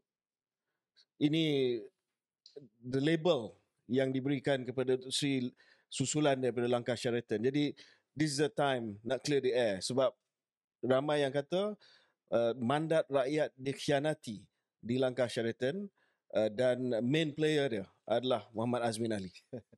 Bagaimana saya mengkhianati mandat rakyat dalam langkah Sheraton? Rakyat kena tahu apa yang berlaku ialah pertembungan, perebutan kuasa di antara dua pemimpin politik iaitu Dr. Mahathir dan Anwar Ibrahim. Anwar Ibrahim terlalu rakus untuk menjadi Perdana Menteri. Tapi dah ada deal dah Datuk Sri. After Apa one dealnya? year, after one year selepas tahun lebih, Dua tahun. eh? dua tahun, dua Ha. tahun eh. Datuk uh, Tuan Dr. Mahathir akan serah Serahkan. kepada Tidak. Datuk Sri Anwar. Tidak ada di dalam nota kecil, not even an agreement. Katanya ada Hanya- perjanjian bertulis tidak ada. ada sekeping kertas Adalah. sebagai understanding Ha. bahawa Tun Dr. Mahathir akan menyerahkan kepada Anwar Ibrahim. Period. Tidak ada time frame yang ditetapkan dalam understanding ini. So kalau Dr. Mahathir nak duduk 2 tahun, 20 tahun, Oh, 50 tahun, I mean that I mean I'm talking about the the understanding, a written understanding. Tapi bukankah di sebalik Tidaklah itu semangat persefahaman itu, Okey, perjanjian kalau itu. semangat, ah. bincang elok-elok. But you don't force Dr. Mahathir to determine a specific date. And it happened on Friday 21st of February dalam mesyuarat Majlis Tertinggi Pakatan Harapan. Di mana Anwar mahu Dr. Mahathir menentukan tarikh selepas persidangan APEC pada tahun 2020. Of course, sebahagian besar daripada pimpinan Majlis Tertinggi Ini masa Sadiq jerit-jerit tu lah. Ah, Ha. termasuk beberapa yang lain bukan uh, saudara Said Sadiq saja, ramai. Kerana bagi saya antara yang uh, tidak setuju dengan pendekatan itu kerana sekiranya Dr. Mahathir menentukan tarikh immediately after APEC, then what happened masa APEC di mana kita ada 21 ketua negara seluruh dunia berada di Kuala Lumpur kalau berlaku secara fizikal tapi kemudian ada pandemik lah. Tetapi kalau berlaku secara fizik- fizikal, Perdana Menteri Malaysia akan dilihat sebagai lame duck Prime Minister. Saya tidak mahu itu berlaku. Katalah Presiden masa itu uh, siapa tu? Amerika. Donald Trump. Donald Trump. Dia tahu datang ke Kuala Lumpur, Dr. Mahathir minggu depan nak letak jawatan. Tak perlu dengar dia. I mean, it's bad for the country. Maka the argument malam itu ialah allow Dr. Mahathir to decide a date untuk transfer kepada Anwar. Ya, tapi, Tapi kalau Datuk- daripada sudut Datuk Sri Anwar, kalau nak serah kepada Dr. Mahathir berdasarkan kepada sejarahnya, it's never going to happen. Ialah ini bukan soal peribadi dia. Ini konsensus di dalam PH. You can't act unilaterally kerana kerakusan diri you. Sebab sebelum itu, immediately after 2018, dia memaksa ahli parlimen Port Dickson untuk meletak jawatan untuk put pressure on Dr. Mahathir to leave and vacate the office. Ini tindakan-tindakan bagi saya yang tidak bertanggungjawab. Itulah pengkhianat sebenarnya. Kerana ahli parlimen Port Dickson dipilih oleh rakyat secara demokrasi, menang dalam pilihan raya, masih hidup sampai pagi ini, mengapa you paksa dia letak jawatan, menafikan mandat yang diberikan oleh rakyat kepada ahli parlimen Dickson kerana you bercita-cita untuk menjadi ahli parlimen dan memberikan tekanan kepada Dr. Mahathir. Tapi itu Tetapi mengapa tak bincang soal langkah Dickson, tak bincang soal langkah Kajang, sibuk nak bincang langkah saya, Syarikat. saya ada jumpa uh, Laksmana Daniel Balagopal. Kebetulan sahabat saya waktu dalam Persatuan Sukan. Dia tak ada masalah pun letak jawatan untuk Anwar. Dan the, the implicit arrangement daripada kemenangan Pakatan Harapan pada tahun 2018 was that Anwar akan menjadi Perdana Menteri. tapi tidak ada tempoh. Mungkin bagilah satu penggal. Kemenangan kita 2018, 2018 itu pun sebahagiannya kerana faktor kehadiran Dr. Mahathir bersama PH. Itu dia kena terima hakikat itu. Datuk Sri uh, menggambarkan bahawa ini adalah pertikaian antara dua individu dan uh, dan sebagainya. Uh, tetapi mungkin di sini juga timbul persoalan kesetiaan Datuk Sri kepada PKR. Mungkin inilah yang pengkritik-pengkritik Hmm. Datuk Sri akan kata, you are timbalan Presiden PKR. Kenapa you tidak? Kenapa timbalan Presiden PKR seolah-olah tidak mahu melihat orang PKR menjadi Perdana Menteri for the first time? Lebih pro Mahathir daripada pro Presiden PKR. Ya, saya pro PH ketika itu. Dr. Mahathir daripada PH. Saya bukan ambil Dr. Mahathir daripada AMNO, daripada Barisan Nasional. Dia adalah pemimpin PH. Yang membawa kemenangan kepada PH dalam tahun 2018 adalah Dr. Mahathir, bukan Anwar Ibrahim. Kerana kita cuba membawa nama Anwar Ibrahim dalam banyak pilihan raya, tak pernah menang pun. Tapi bila kita tukar strategi kita, in 2018, kita angkat nama Tun Dr. Mahathir sebagai calon Perdana Menteri, Alhamdulillah kita menang. dan oh, ramai yang akan korek balik dan melihat bahawa Datuk Seri Azmin tadi mengatakan antara sebab tidak berapa minat dengan tekanan yang diwujudkan pada Februari 2020 dalam majlis pimpinan Pakatan Harapan disebabkan APEC. Tapi ada juga mengatakan bahawa Datuk Seri Azmin daripada dulu lagi, daripada 2018, daripada 2019 lagi telah pun menolak uh, apa-apa sahaja peralihan kuasa dalam tempoh penggal 2018 itu sendiri. Maknanya bagilah Tun Mahathir jadi Perdana Menteri sampai hujung penggal. Sebab tu That means you never really agreed with konflik, the konflik dengan Anwar tu mula pada tahun 2018. Jadi tu Okey. saya memang duk tunggu Memang daripada tunggu situ. tak nak bagi pun. It's not about two years, three years. You never wanted it to happen. Itu yang di tidak ada satu perjanjian yang mengatakan setelah satu, dua, tiga tahun mesti menyerahkan kepada orang lain. Yang ada, kita kata, untuk menjaga kestabilan, serah. Kita kekalkan Dr. Mahathir sehinggalah beliau bersedia untuk menyerahkan Tapi implisit dalam menyerahkan ni Datuk Seri. Maknanya dalam penggal itulah. Ya Apa- mungkin dalam pengen itu. Tetapi mengapa dipaksa sebelum APEC? Itu saya sebut tadi. Kerana dia memberi kesan kepada negara. Tapi Datuk You are Seri kalau facing a lame duck prime minister. But you could use that argument again and again. 2021 you boleh pakai event lain. 2022 pun ada event lain. Well, as long as dia tidak mengkhianati understanding itu, saya ingat tidak ada masalah. Okey. Bagi saya. Saya tidak melanggar apa perjanjian ataupun persefahaman yang telah wujud di antara Anwar dan juga Dr. Mahathir atas semangat Pakatan Harapan. Kita fast forward kepada Sheraton. Hmm, much. Datuk Sri kata Datuk Sri pro PH.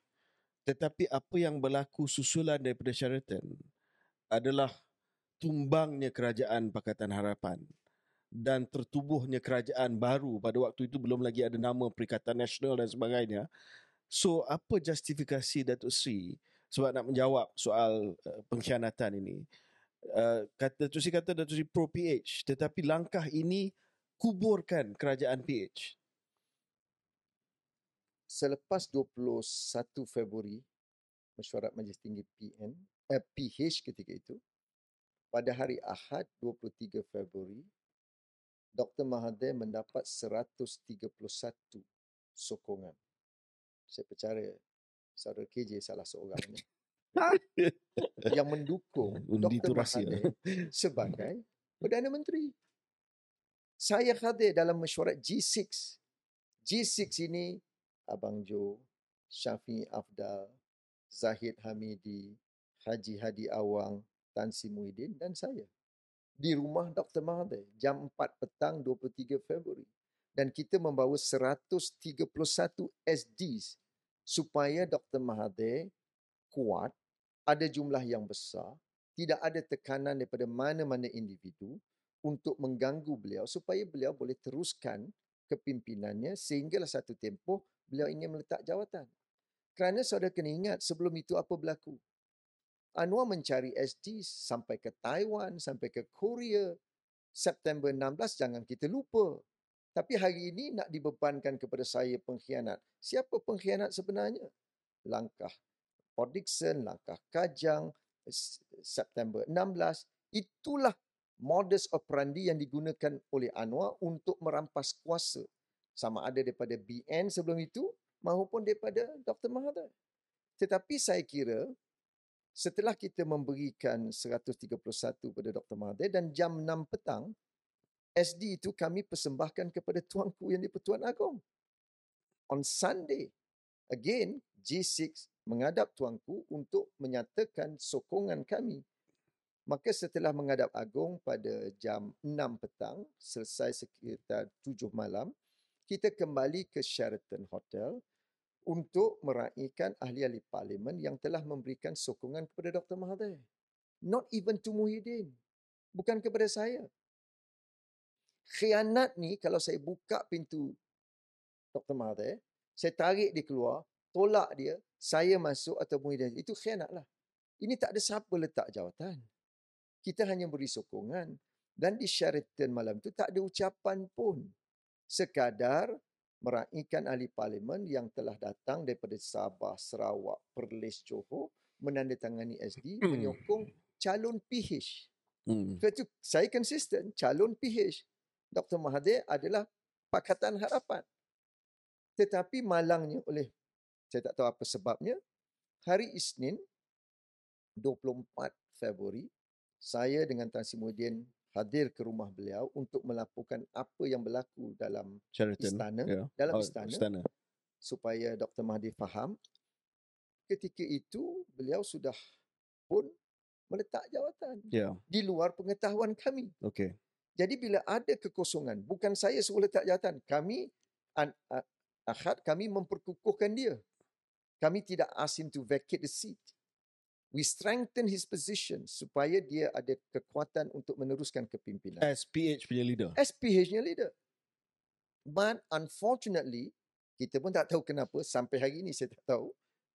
On Monday, I was told immediately after subuh, dia telah tulis surat untuk meletak jawatan kepada Yang di-Pertuan Agong. I got to know only later in the morning dan kita rush to his house sekitar jam 1 petang mendapatkan penjelasan dan akhirnya pada jam sekitar 5 petang uh, beliau menghadap Yang di-Pertuan Agong dan beliau dilantik sebagai Interim. interim, PM. Prime Minister. Dan dalam proses itu, hari Selasa berlaku pemilihan. I think kita semua berada di istana Yeah. untuk membuat pengundian. He lost. Yup. Again, kami masuk tu undi Dr. Mahathir. Walaupun sebahagian UMNO tidak, sebahagian PAS tidak, saya tahu kerana mereka tulis bubar parlimen, bubar parlimen. Mem- kerana apa? Kerana mereka rasa kecewa. Ahad mereka menyokong Dr. Mahathir. Isnin dia letak jawatan. Jadi kita, dia rasa malu kepada Hmm. istana dan Yang Pertuan Agong. Setelah menyokong Dr. Mahathir, dia letak jawatan. Maka Hmm. dia letak bubar dewan. That's why he lost. Bila dia kalah, istana terpaksa meneruskan proses mencari siapa yang dapat majoriti. Hmm. And then Tan Sri Muhyiddin lah. Dan Tan Sri Muhyiddin. Yeah. So why you blame me for that? Di mana pengkhianatan yang berlaku di Sheraton? Saya tidak faham. Okay, tu sih. Uh, saya rasa kita tutup bab tu. Uh, Syaril, ada apa-apa lagi? Saya nak pergi kepada ni. Ada. Mungkin ada sedikit saja Siap. ialah mungkin Datuk Sri kena jelaskan kepada pendengar apa yang menyebabkan 131 tu terpaksa sign untuk sokong Mahathir in the first place. He was already Tanya Prime KJ. Minister. Tanya saudara KJ sebab dia juga menandatangani ketika itu. Macam mana you tahu Jangan siapa? dah. Macam mana you tahu siapa saya pilih? Ini rahsia. Rahsia saya dengan Daniel Tuan Agong. That why was there an SD move to support Mahathir in the first place? He was already PM. Sebab betul dia Perdana Menteri tetapi ada gangguan daripada orang tertentu yang setiap minggu, saudara boleh cek rekod, setiap minggu dia buat kenyataan, saya akan jadi Perdana Menteri. Ini menyebabkan ketidakstabilan dalam ekonomi negara. Banyak foreign diplomats, pelabur yang datang berjumpa saya ketika itu, dia kata, Azmin, please stop this. Kerana mereka ingin menarik lebih banyak pelabur-pelabur masuk. Tetapi kalau dia tahu akan berlaku Okay. perubahan, ini menyebabkan ketidaktentuan dalam Ya. ekonomi Malaysia. So, saya nak pergi kepada um, satu lagi peristiwa pada waktu itu dan kita fast forward lah sebab kita nak kaitkan dengan PRN uh, kali ini. Tetapi selepas Tan Sri Mahyudin di, dilantik uh, sebagai Perdana Menteri oleh uh, Sri Paduka, Paduka Baginda Yang Tuan Agong, waktu pembentukan jemaah menteri itu, saya nak, nak, nak jelaskan uh, dan put on the record. Ini berkenaan dengan uh, Presiden Saudara Syaril lah. Uh, sebab saya bukan lagi ahli UMNO, uh, dia masih lagi ahli UMNO iaitu Datuk Seri Ahmad Zahid Hamidi. Ya. Uh, waktu pembentukan kabinet, kita dah tahu UMNO dah bagi sokongan kepada uh, Tan Sri Mahyudin. Adakah Datuk Zahid minta untuk dilantik sebagai timbalan Perdana Menteri dalam kabinet Mahyudin dan ada tak dia minta benda-benda lain pada waktu itu? Ya, itu antara tuntutan yang dikemukakan oleh uh, Zahid Timbalan Perdana Menteri. sebagai timbalan Perdana Menteri. Dan uh, pada masa yang sama, beliau juga meminta supaya Tan Sri Muhyiddin uh, mengambil peranan sebagai Perdana Menteri untuk uh, intervene ataupun Campur tangan. uh, campur tangan dalam urusan uh, beliau di mahkamah. Uh, saya oleh kerana beliau sedang uh, menyaman Tan Sri Muhyiddin dalam perkara ini, saya pun telah mengemukakan affidavit kepada mahkamah yang mengesahkan bahawa saya berada dalam perbincangan tersebut dan memang ada beberapa permintaan daripada Datuk Zahid uh, untuk uh, membersihkan namanya. Uh, saya tidak akan pergi secara terperinci kerana Ya. kes ini berada dalam Ya. mahkamah. Tetapi pokoknya prinsip yang diambil oleh Tan Sri Muhyiddin ialah beliau tidak boleh mencampuri mana-mana kes yang sedang dibicarakan dalam mahkamah. Bagi saya ini satu satu penderian yang menyentuh perasaan saya. Sebagai anak muda, mungkin sedikit muda daripada saudara berdua, tetapi bila melihat seorang Perdana Menteri yang ada small margin, ya, anytime dia boleh jatuh, tapi dia tetap bertahan dan tidak kompromi di atas desakan Presiden AMNO ketika itu. Ini membezakan hari ini dengan Tan Sri Muhyiddin. Sekejap, uh, Seri, sebelum tu, adakah sebab Tan Sri Mahyudin tidak berkompromi, tidak melantik Zahid sebagai TPM, tidak setuju untuk campur tangan dalam kes mahkamah Datuk Zahid, adakah itu punca awal kejatuhan Mahyudin at the end of Ya, it? itu jelas. Di mana 15 ahli parlimen menarik diri daripada sokong kepada Tan Sri Muhyiddin dan menyebabkan jatuh. Dan Tan Sri Muhyiddin sekali lagi uh, dalam perbincangan dengan pimpinan AMNO termasuk Datuk Seri Ismail Sabri bersedia untuk menyerahkan kepimpinan kepada uh, Datuk Seri Ismail Sabri dengan syarat syarat yang cukup jelas. Tidak ada sebarang kleptokrat atau perasuah-perasuah atau mereka yang ada kes mahkamah diletakkan dan dimasukkan dalam kerajaan dan jemaah menteri. Ini yang saya nak tekankan. Beza Anwar dengan Muhyiddin. Padahal Muhyiddin ada margin yang kecil. Dia bekerjasama dengan AMNO. Tetapi mereka yang bermasalah tidak dibenarkan memegang sebarang jawatan di dalam kerajaan. Hari ini, Anwar mengambil pendekatan orang yang ada kes dalam mahkamah masih diangkat. Di mana maruah kita? Tapi dia orang Tapi, kata ni ya. titah yang di Tuan Agong untuk ada kerajaan Jangan perpaduan. kaitkan dengan istana untuk kepentingan peribadi. Ya. Kita boleh bersatu, kita boleh berpadu. Tetapi bukan dengan perompak dan lanun. Tapi Datuk Seri, Berbeza dengan Singapura. Saya nak je Hmm. sebut supaya rakyat faham. Di Singapura baru ini kita dengar ada seorang menteri yang disiasat atas tuduhan rasuah dan salah guna. Is Warren. Menteri Pengangkutan. Persoalannya, menteri di Singapura ni baru disiasat. Belum pun dituduh, belum didakwa dalam mahkamah. Tetapi Perdana Menteri Singapura mengeluarkan kenyataan yang keras dan berprinsip. Oleh kerana kamu sedang disiasat, maka jawatan kamu digantung sehingga selesai siasatan. Di Malaysia berbeza. Kamu ada 47 kes, Mahkamah Tinggi telah mengesahkan ada prima facie, patut diteruskan. Aku iktiraf kamu pemimpin yang hebat, aku angkat kamu jadi timbalan Perdana Menteri. I mean, rakyat Malaysia bijak dan matang melihat pembohongan-pembohongan ini. Sebab itu apa yang berlaku hari ini berlaku deficit trust yang melebar sekarang ini. Rakyat keseluruhannya tidak lagi percaya kepada PMX kerana beliau tidak mengotakan janji-janjinya di dalam pilihan raya umum yang lepas. Seri soal dia kota janji atau tidak, itu kita boleh bahas. Cuma balik pada topik yang sama ini. Respon mereka, eh, respon yang betul-betul defend PMX akan mengatakan disebabkan dia sanggup berkompromi dan berkorban dan fleksibel dalam prinsip dan pendekatan dia meletakkan Presiden AMNO sebagai timbalan Perdana Menteri. Itulah yang menyebabkan kestabilan politik yang mereka banggakan hari ini. Ya. Berbanding dengan Muhyiddin ataupun Ismail Sabri yang mana disifatkan pentadbiran mereka itu tidak stabil. Jadi adakah kestabilan itu satu perkara yang diletakkan dan harga ini harga yang terpaksa Saya, dibayar? saya setuju dengan Syaril Datuk Seri sebab kita husnuzon di sini ya. Dan sebab kita kita juga bertungkus lumus keluar daripada pandemik. You did your job, I did my jobs. Now we need political stability.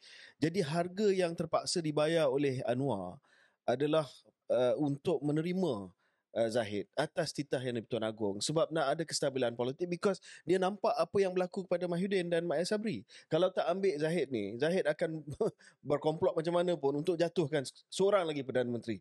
So for the sake of the greater good, ha, ini dia yang disebut oleh PH, untuk uh, kemaslahatan umum, Hmm. ha, terpaksa terimalah Zahid Hamidi hoi hoi ahoy. So, saudara KJ setuju kita maafkan Zahid Tak ada sebab atas kes masih lagi jalan. Tak belum uh, tidak digugurkan. Baru hari ini kita dengar the lead prosecutor telah pun digugurkan. Kes sedang disemak semula. Saya percaya saudara KJ dan saudara Syarif faham ke mana nak pergi ni. Ha? Sebab saya sebut tadi Mahkamah Tinggi telah mengesahkan ada kes prima facie. Nak semak apa? Peguam negara yang sama yang mendakwa beliau. Now peguam negara yang sama nak menyemak semula kes ini. Saya percaya rakyat Malaysia matang. Saya nak balik kepada persoalan tadi. Ya, ini kestabilan diri sendiri atau kes, kestabilan negara? Dua benda yang berbeza. Apa yang saya lihat hari ini adalah kestabilan untuk menjaga kedudukan Anwar sebagai Perdana Menteri. Bukan soal kestabilan negara. Kestabilan negara di mana kalau sekarang pelabur-pelabur sudah tidak lagi yakin kerana kepimpinan negara yang bergelumang dengan rasuah. Yakin tu si uh, Infineon, Infineon, Elon Musk, Tesla. Tesla. uh, tak Saudara apalah. boleh- Uh, itu kita Seloroh ya. mungkin Ah. Nanti Datuk Seri Azmi keluar gambar dia jumpa Tesla. I was there. Okay, okay. You know sebab okay back to Tesla. Yeah. Why are you harping on EV when we don't have the raw materials in Malaysia? Yeah. Raw bahan mentah yang paling besar. We discussed in Yeah, cabinet nickel, when you ah. were there. Nickel. Kita tak ada. Mungkin ada sedikit di Sabah Sarawak. But the biggest deposit of nickel is Mm. is Indonesia. Indonesia. Ya. Sebab tu Jokowi sanggup terbang bertemu dengan Elon Musk di sana. Kami, I mean saya masa itu di MITI merasakan tak perlulah kita nak compete dengan Indonesia kerana mereka deposit yang terbesar. Sebab itu saya berpindah kepada SpaceX. You know, this low orbit punya, punya satellite, Satellite, yang yeah. saya kira lebih baik untuk kawasan luar bandar, Ya. kawasan miskin, less connectivity. Itu diberi keutamaan. But that matter was discussed a year ago. Okay. So, uh, ba- Ya, ya. ba- balik kepada yang, yang, yang sekarang ni.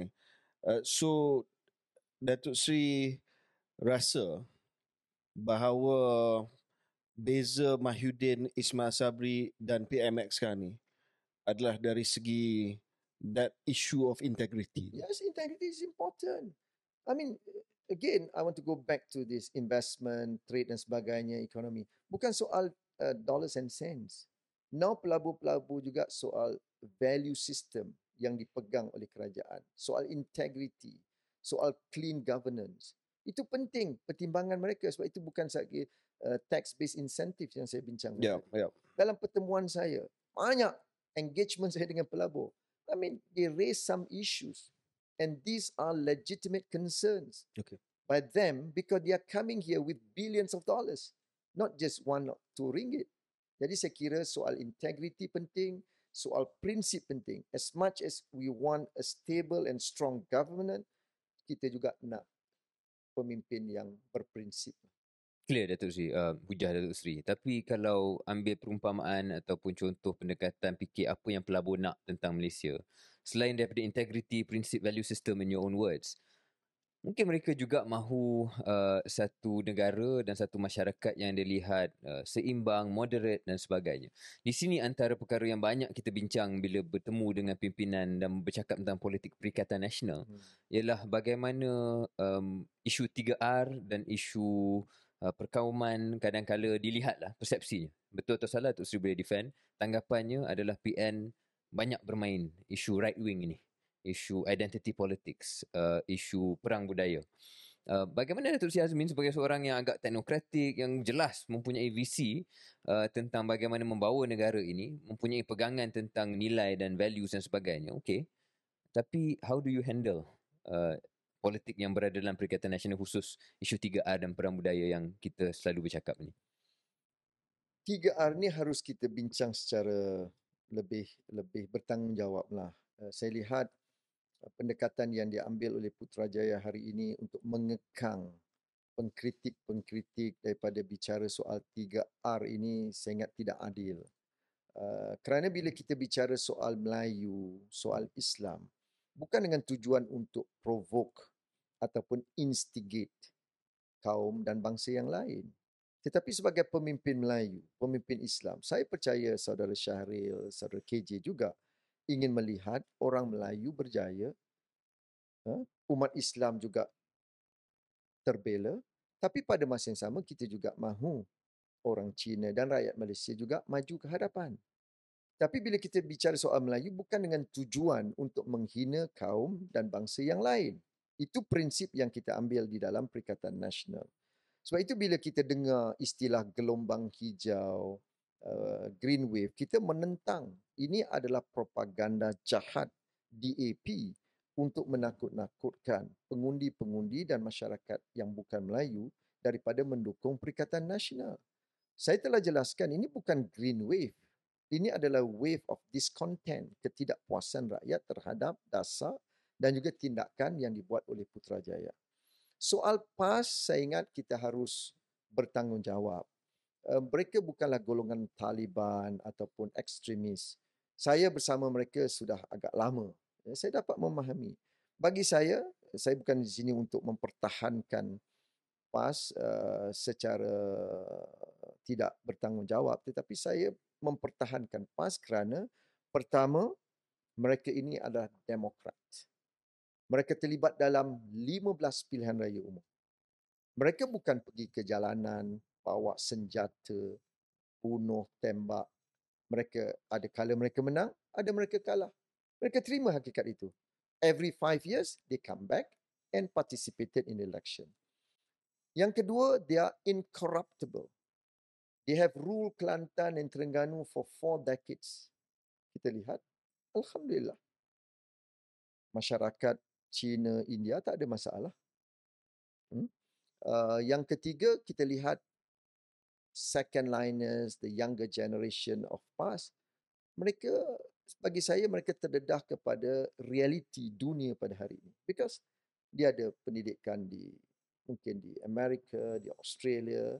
Dia dia faham keperluan untuk bersama dengan masyarakat bukan Islam. Dan kita lihat hari ini pun bila PAS dilabel sebagai right wing ataupun uh, extreme politics, they want only one state, Kelantan. Tetapi bila mereka bersama kita, dia mengambil pendekatan yang lebih moderate, sederhana, dia memperkenalkan Pass for All. Ini tema-tema yang diperkenalkan dan baru-baru ini dengan PN uh, bersih dan stabil. They made significant inroads. Yeah. Terengganu, Kedah, Pahang, Johor.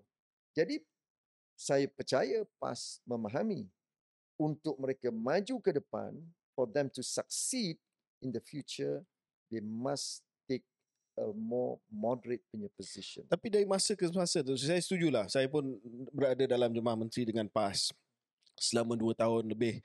Uh, tak pernah pun mereka bangkitkan isu yeah. 355 yeah. dan sebagainya. Saya rasa yang itu kita kena sahkan lah. Yeah. Uh, tetapi dari masa ke semasa dia masih lagi ada contoh uh, tulisan uh, tuan guru. Kita saya pun hormat tuan guru Tan Sri Haji Hadi tapi tulisan dia mengatakan yang kerjasama dengan DAP ni berwalak kepada orang kafir uh, dan itu yang uh, dari segi doktrin yang besar. Kepada benda-benda kecil yang, yang uh, agak lebih uh, ringan dan remeh sikit konsert tak boleh uh, seluar pendek tak boleh dan sebagainya adakah bersatu sebagai balancing factor boleh mengurus uh, tendensi PAS dari masa ke semasa ke arah yang agak ketat dan konservatif ni?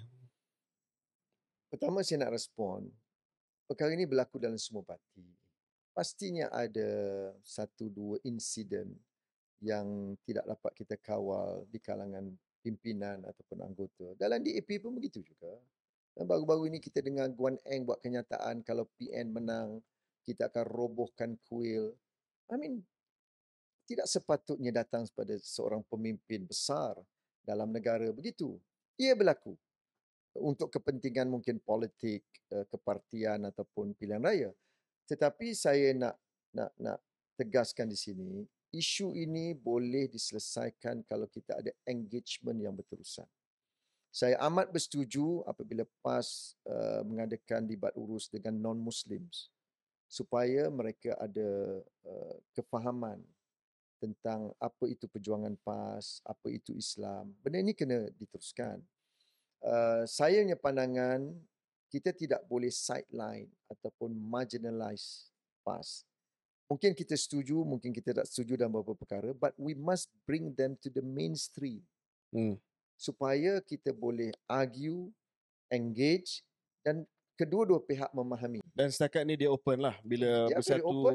cakap, tegur dan sebagainya so, dia open lah. Alhamdulillah sebagai contoh di Selangor. Ya. Mereka terima hakikat bahawa ini bukan Kelantan. Ini bukan Terengganu.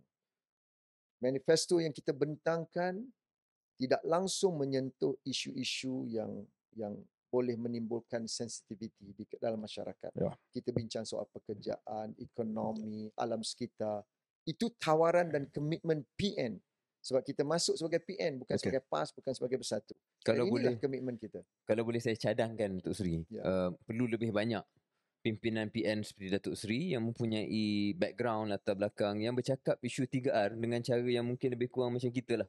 Yeah. Kita pun mempunyai politik kemelayuan yang kita nak bawa yes, tapi yes. cara Betul. penyampaian dan fokus itu mungkin lebih progresif daripada yang yang kita kuatir Saya setuju sikit. maknanya bila kita bicara soal Islam, soal Melayu, jangan menimbulkan provokasi ataupun instigate kaum okay. dan agama yang lain.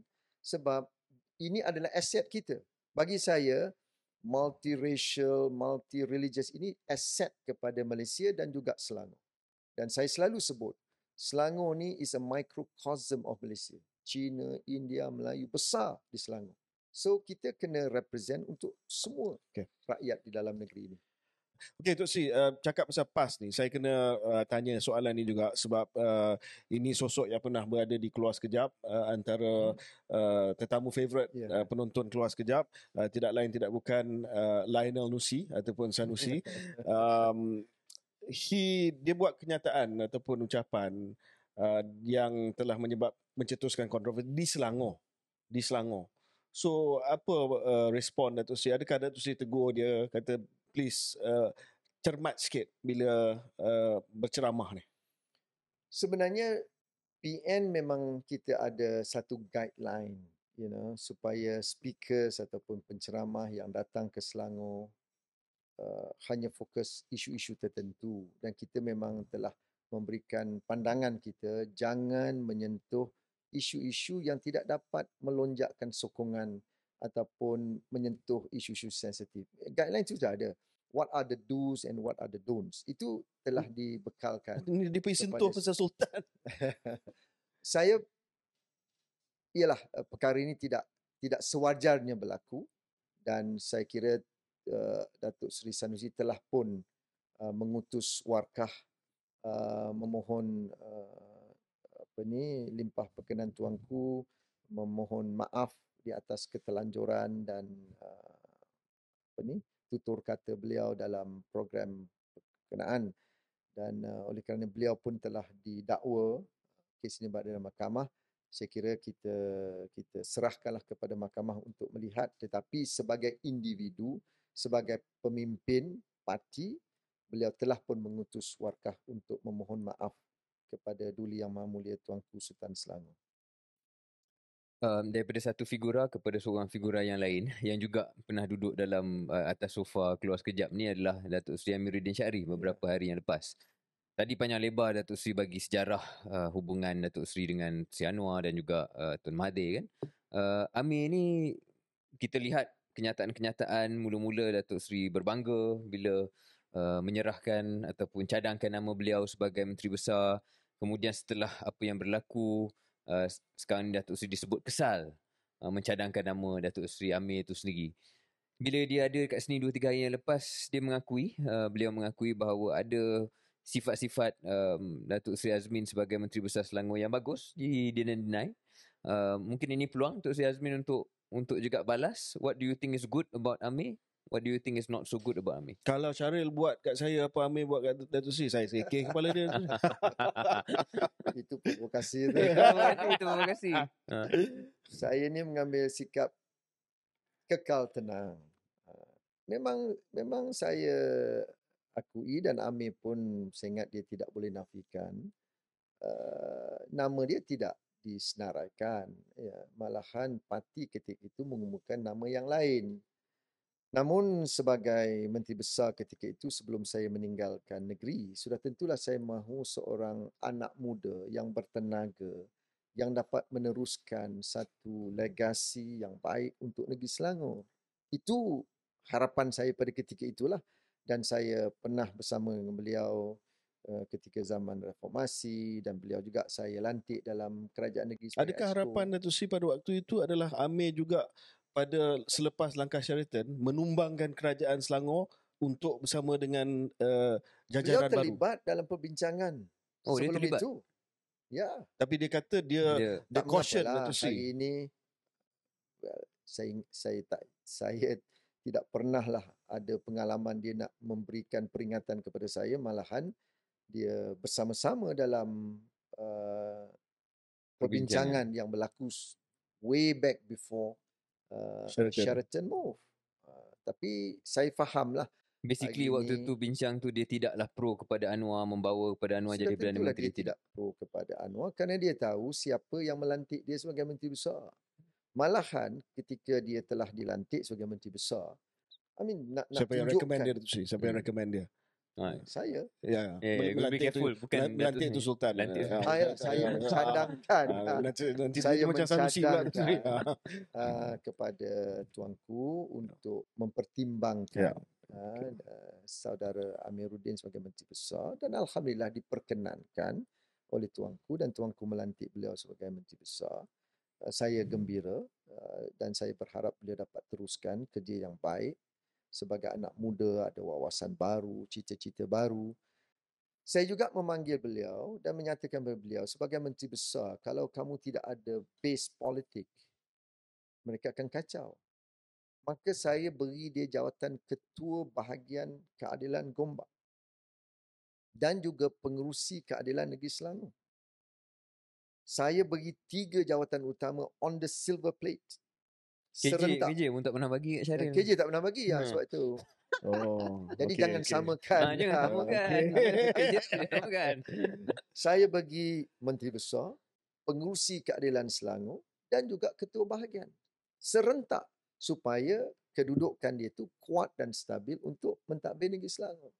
Tapi apa yang dilakukan selepas itu saya tidak mahu uh, panjangkan. Okey. Tapi saya berharap uh, kita uh, kekalkan persahabatan. Uh, tidak bermakna kita putuskan persaudaraan. Mungkin kita ada pendekatan yang berbeza, tetapi saya berharap semua pihak uh, harus meletakkan kepentingan negeri dan juga rakyat uh, khususnya Very keadaan- professional Tok Sri. Ya. But a bit a personal question. Men- Mendengar cerita Datuk Sri berpuluh tahun ini, personally do you feel that banyak kali Datuk Sri sendiri dikhianati? Your own feeling lah. Ya bagi saya ya personally yes saya kadang-kadang duduk seorang-seorang tu sedih jugalah. Uh, saya saya pernah bercakap dengan kawan-kawan yang rapat dengan saya bagaimana setianya saya kepada Datuk Seri Anwar selama berpuluh tahun. Ketika beliau dalam kerajaan, di luar kerajaan, ketika beliau dalam penjara, di luar penjara, saya menjaga keluarganya. Malahan ketika Nurul Izzah uh, berkahwin nikah, saya uruskan majlis itu macam anak saya sendiri, macam adik saya sendiri. Amin begitu setianya saya kepada keluarga beliau dan diri beliau. Tapi saya belum dapat orang yang dapat memberikan kesetiaan begitu kepada saya. Itu perasaan saya lah. Tapi saya kata itu mungkin ujian, mungkin cabaran yang harus saya lalui. Dan uh, saya kira ialah kita hanya buat apa yang termampu dan terdaya. Ya. Dan mudah-mudahan kalau conscience kita jelas, damir kita jelas, insya-Allah Allah akan permudahkan urusan kita. Datuk Sri Azmin Ali, uh, sebelum kita menutup episod yang sangat-sangat istimewa ini, saya rasa dari segi pengisian dan dari sejarah dia, dari segi uh, konten dasar policy discussion dan sebagainya. Saya ada nak balik-balik kepada, nak bawa balik kepada PRN inilah dan soalan terakhir daripada saya dan mungkin daripada kami dikeluar sekejap. Ditakdirkan 12 hari bulan uh, nanti, Perikatan Nasional mempunyai majoriti kerusi uh, di uh, Dewan Undangan Negeri Selangor. Insya-Allah. InsyaAllah, insyaAllah. Ya, mungkin uh, Insya-Allah. kita tengok. Tapi ditakdirkan, ditakdirkan begitu. Siapa akan menghadap ke bawah duli yang maha mulia, ke bawah, ke bawah duli Sultan uh, Selangor untuk mengangkat sumpah sebagai Menteri Besar Selangor. Kita saya percaya di kalangan pimpinan tertinggi PN sudah ada dalam pemikiran mereka siapa individu yang akan diberikan tanggungjawab yang besar ini dan sudah pun ada konsensus. Namun kita telah mengambil ketetapan untuk tidak menamakan poster boy kerana pertama itu adalah kuasa mutlak Duli Yang Maha Mulia Tuanku Sultan untuk Okey. melantik menteri besar. Jadi tak perlu kita namakan poster boy. Sebab pengalaman kita di Johor, Tapi dah ada konsensus. insya-Allah sudah ada. dah ada konsensus. Ini ini tadi jawapan politik lah tapi uh, ada ada konsensus jika calon yang konsensus itu adalah Datuk Seri Muhammad Azmin bin Ali jangan cakap apa-apa. Saya tidak tahu. Tapi barangkali sebab itu juga Tan Sri Mudin yang uh, membentangkan manifesto Perikatan Nasional dan bukannya Ya, Datuk sebab, Syazmi. uh, sebab sekali lagi walaupun ini negeri Selangor tetapi Selangor ni Okey. Amin satu negeri yang penting. Faham. Jadi sebab itulah kita merasakan selayaknya pengerusi PN bukan Presiden Bersatu, pengerusi PN membentangkan uh, manifesto itu Okay. bagi pihak kami di Selangor. Okay, Datuk Seri, all the best. Thank you so much Good, good luck to you. Terima kasih atas uh, meluangkan masa yang yang agak panjang bersama dengan kami di Keluar Sekejap. Ya. Dan uh, kita ucapkan selamat maju jaya Selamat untuk pilihan Datuk raya negeri ini. Thank you so much KJ dan Syaril for this opportunity. Yep. Saya rasa teruja lah. Kerana ini macam hard talk Malaysia lah. Ah, That's what we're going for. Dan tahniah saya ucapkan uh, kepada KS keluar sekejap yang saya lihat uh, followersnya dan dukungannya cukup besar. Kerana inilah platform yang dapat memberikan ruang kepada pendengar dan rakyat dapat akses kepada maklumat-maklumat yang lebih terbuka dan secara spontan kita memberikan respons. Sampailah the politician dia puji. Thank you Azmin. Thank you.